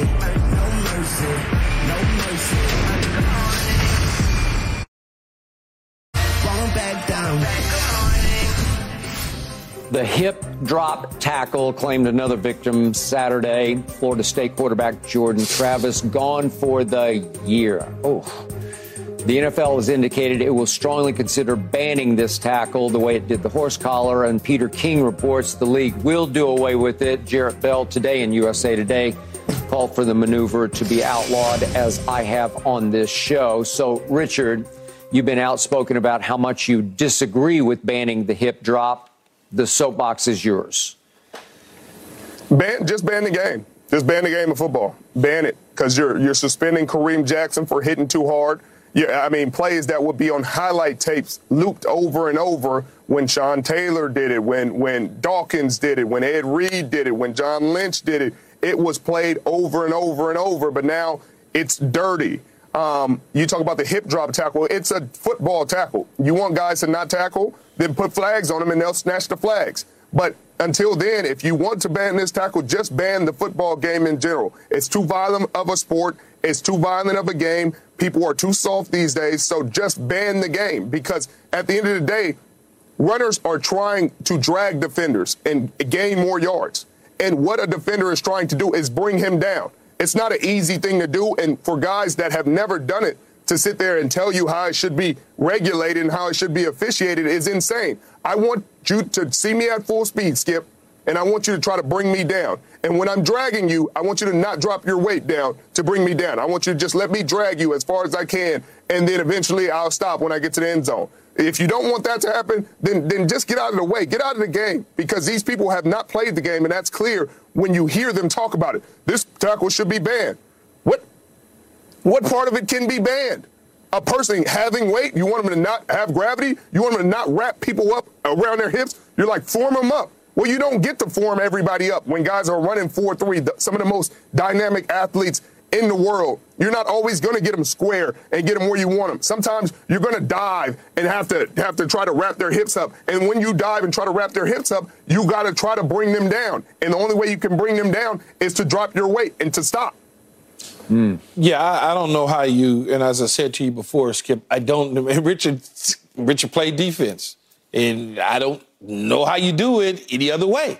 Is there another way to tackle a guy? As I said to you the other day, if I tackle you around the waist and I bring you down, I tackle you. If I attempt to tackle you and I swipe at the the ankles and I don't get them because you hop over them like we do in the offseason with the ropes, it allows us to be able to uh, move and transition with our legs a different way when you're trying to chop us. If you jump on my back, guess what I'm going to do? I'm going to carry your little ass far. Mm. So, right. Or you're going to slip off and I'm going to keep going. Do you want that to be the case? No, you don't. Now, I'm not going to go as far as Richard and say because you hadn't played tackle football, you don't know anything about it. I ain't gonna do that. All right. But what I will say I'm is. I'm saying doesn't know anything, but I'm saying if they're saying ban the, the tackle, that's because you don't have the experience of, of, of, dealing with it. So you're saying you should be able to avoid doing this. It's not possible. It's impossible to do. I've, I've said it on the air to you, Skip. I said off the air to you. You cannot. You can't. I understand the horse collar. Yes, you're yanking and you're pulling down. You're simply wrapping somebody down and now you're pulling them to the ground. If they're getting caught underneath you, then that's just what it is. There's nothing you can do. No. What do you mean? That's not what they're saying. You, you can wrap and pull. That's exactly what they're saying. That is want. exactly what they're saying. No. Explain to me. Explain, explain to okay, me then what they're saying. From the league office, they're keeping track of this. They say that the the hip drop, the slingshot effect, is increasing the injury risk 25 times. So now we've seen Tony Pollard career threatening. We've seen Mark Andrews career threatening, although they say he might try to come back. I'll believe it when I see it. We saw Geno uh, Smith throw a fit in Seattle not too long, it was back in week four, and he went crazy about the Giants because they hip dropped him. And he said, by the grace of God, he survived the hip drop. And now we see Jordan Travis. What the problem is? What's crazy is the, yeah. the Geno let me, Smith let me finish, Richard. I'm, I'm speaking. I'm speaking. Thank you. I'll, I'll so, let you speak, the, but you're not speaking from experience. So stop. So stop raising your voice, Skip. Well, okay. talk, talk, to me, Skip. All right. It, it, are you going to let me speak or not?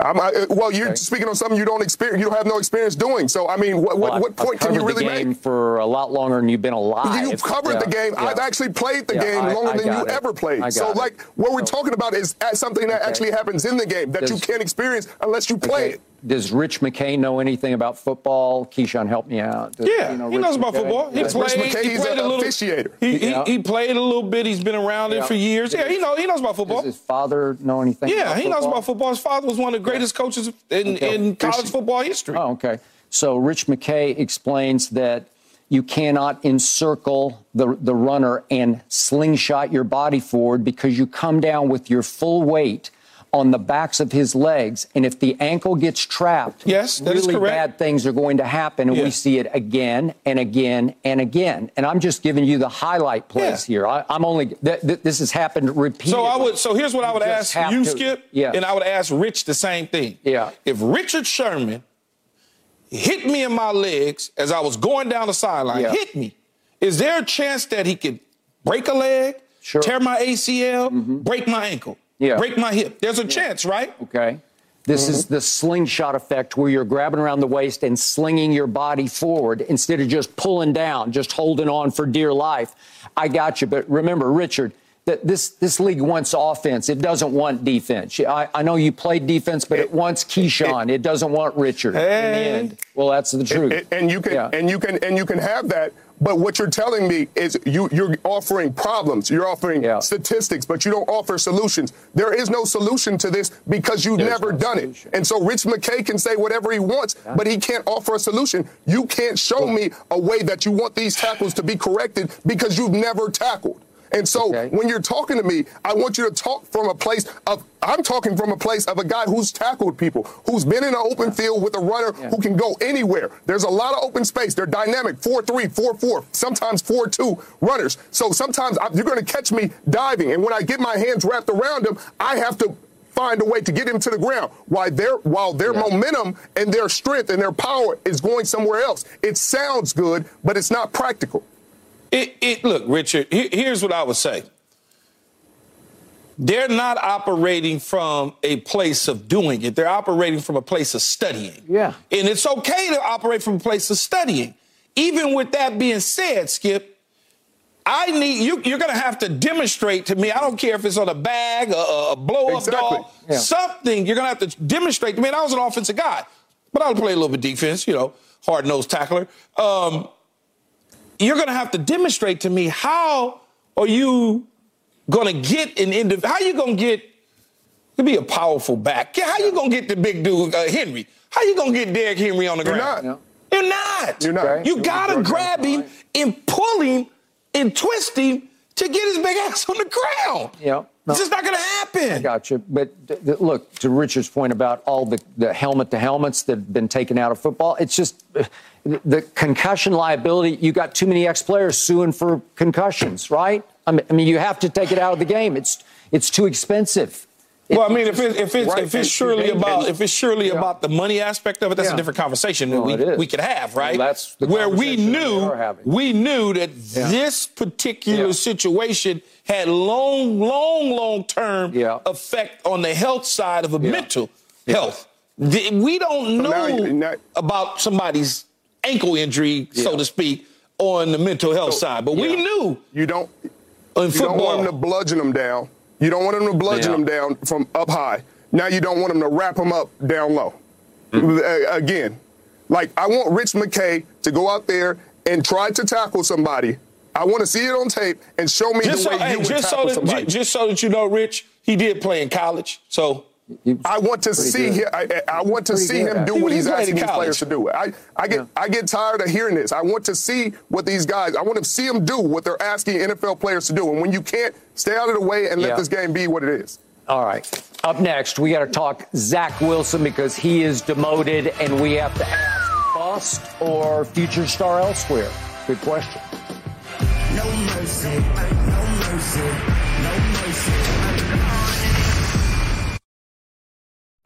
Won't back down. Once again, your turn. Hashtag undisputed live. Here we go. First tweet. Skip, are you kidding me? What Philadelphia Dallas NFC East race? Face it, the Cowboys are the best of the worst teams. Now I want to hear back from you in about three more games. come on, Skip, man. I like you, but you you go a little too far with this Dallas Cowboy stuff. The dude is just telling you. It's just You- getting started. It's the reality.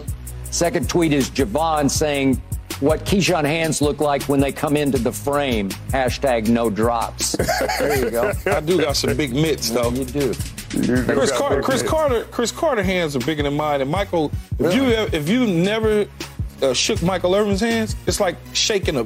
The dude hands so strong, Skip, he could crush a brick. Really? But Except, have you shaken uh, Adrian Peterson's hand? No, but Michael's hands are stronger than Adrian Peterson. I. His hands, see, AP be trying that literally with the squeeze. No, I have, but he got the muscles. Michael hands and big old ashy knuckles. Mm-hmm. Final tweet from DP. Skip had to regroup and find a reason to hate on Bron with his November stats. No, the No, that's that is a little bit true right there. blind witnesses just do not like the truth. They can't handle the truth. Now, okay, here we go with Zach Wilson demoted by the Jets. Keyshawn, are you ready to call Zach Wilson a bust, or can you see him having success as a starting quarterback elsewhere? You know, I would never call an individual who was the second pick of the draft a bust, first pick of the draft, let alone make it to the NFL. Has it worked out in New York for him? No. Guys had a couple coordinators, different receivers, been yanked in and out of lineup, toyed around in New York. I played in New York, man. Mm. It's tough. If you're not ready for New York mentally, you're coming from Provo, Utah to New York City, it's a different world. You live there, you covered in New York sports, Skip, you know how it is. So if he had a change of scenery, would it be different for him? Mm. If he all of a sudden went to a just a lesser situation where they're not on him like that all the time, could he start the show promise? The New York Jets were not the only team that would have taken Zach Wilson in the first round.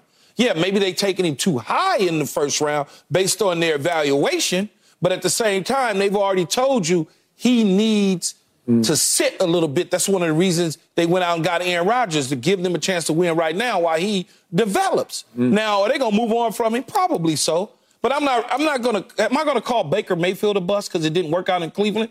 No. I'm not going to do that. Am I going to call Sam Darnold a bust because it did not work out in New York? No, I'm not going to do that. Was anybody ever a bust?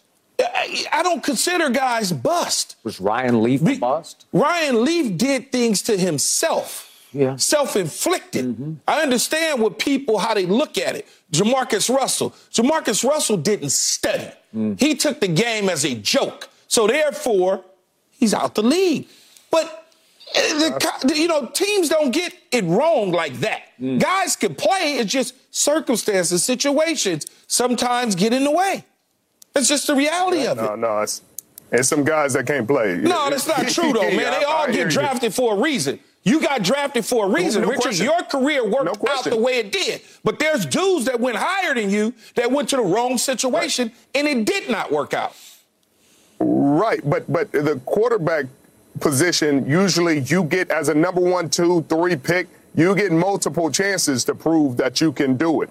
And so when they get those multiple chances and they still don't do it, it is what it is. Some of the things that Zach Wilson has lost, you watch his college tape and then you turn on his league tape, and he's just a different human being. It's like he's lost all the swagger and the confidence that they drafted him with. He doesn't. It, it- he's dropping too deep in the pocket. And you look at if you ask his tackles, you ask the tackles in the National uh, Football League, like what's wrong with his game? Why does he keep taking sacks? Why do guys keep getting him on the head? It's because he's dropping too deep in the pocket. Like drop to the to the to the eight yard, nine Yeah, yard. but all uh, of that spot is in the pocket correctable. Those things are correctable. I hear that's you, why, but that's why I'm that saying you can't deem him as a bust. You can't deem him if as a bust. shy, if you're gun shy, then you be, get deemed as a bust. It's the things that made you special coming out. The reason they drafted you, the confidence, your ability to hit your back foot, trust your throw, throw the ball down the field with, with you know what I mean, with all the, the confidence in the world. That's what got him drafted. He refuses to do that now. Okay, so what did I see from Zach Wilson in college? I was on the record on this show. I just didn't love him. I didn't see poise. I didn't see command. I, I didn't see feel for playing the position. You have to have sort of this innate feel for how to play the position under fire. Jalen Hurts has it. He doesn't have the greatest arm or the greatest measurables, but he just knows how to play the position, and he's a natural born leader. So he's the flip side to me of of this kid who. I, I, I just don't see him having much of a career. I, I just don't. Well, I- I Skip, don't think- look, and it- again, it, New York is New York, and you know what? it's- it's- know, it's uh, a it, it will tough it will eat place you to play. And if you get off on the wrong foot, It's going to eat you stay on the wrong completely alive if you get will. off on the wrong foot. Agreed. I watch so many guys go to New York and they just shred them when it doesn't work out. Agreed. Now all of a sudden, I, like I said, I don't call people bust because I know how hard it is to even be drafted Yeah, at fair. any round in the I- National I Football it. League. But when they start putting you up in the New York Post as a bust, and they start doing it, man, that just kills your confidence, Okay. especially coming from Okay, but Provo. do you see him going elsewhere and becoming a very successful starting quarterback? Because I don't. I, I don't know that that I, I can't give you a definitive answer because I've watched other quarterbacks throughout the league. One of the things I've always told you, Skip, is the NFL, the National Football League. They will throw a quarterback in the trash can as fast as you think. That- I'll take one example, for instance, in Geno Smith. Geno Smith was okay in New York. He did some some bad things in New York. They got rid of him. And then he goes to the Giants as a backup. He was never going to play in front of Eli. Then they move him to move him to Chargers. He was never going to play in front of Philip Rivers. Then all of a sudden he goes and Pete Carroll looks at him and goes, "I think we can. I think we can do some of the same things we did with Russell with this guy." Now they done gave him an extension. That's all I'm saying. So you don't know what's going to happen. How can you deem something in three years? Okay, well, can you see Zach Wilson going and being Geno Smith in some Seattle someplace? I, I could can? po- eh, po- possibly.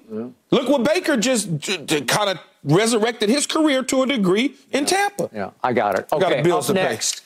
We got to talk about what just happened in Pittsburgh. Will firing Matt Canada solve the Steelers' problems? No mercy, no mercy.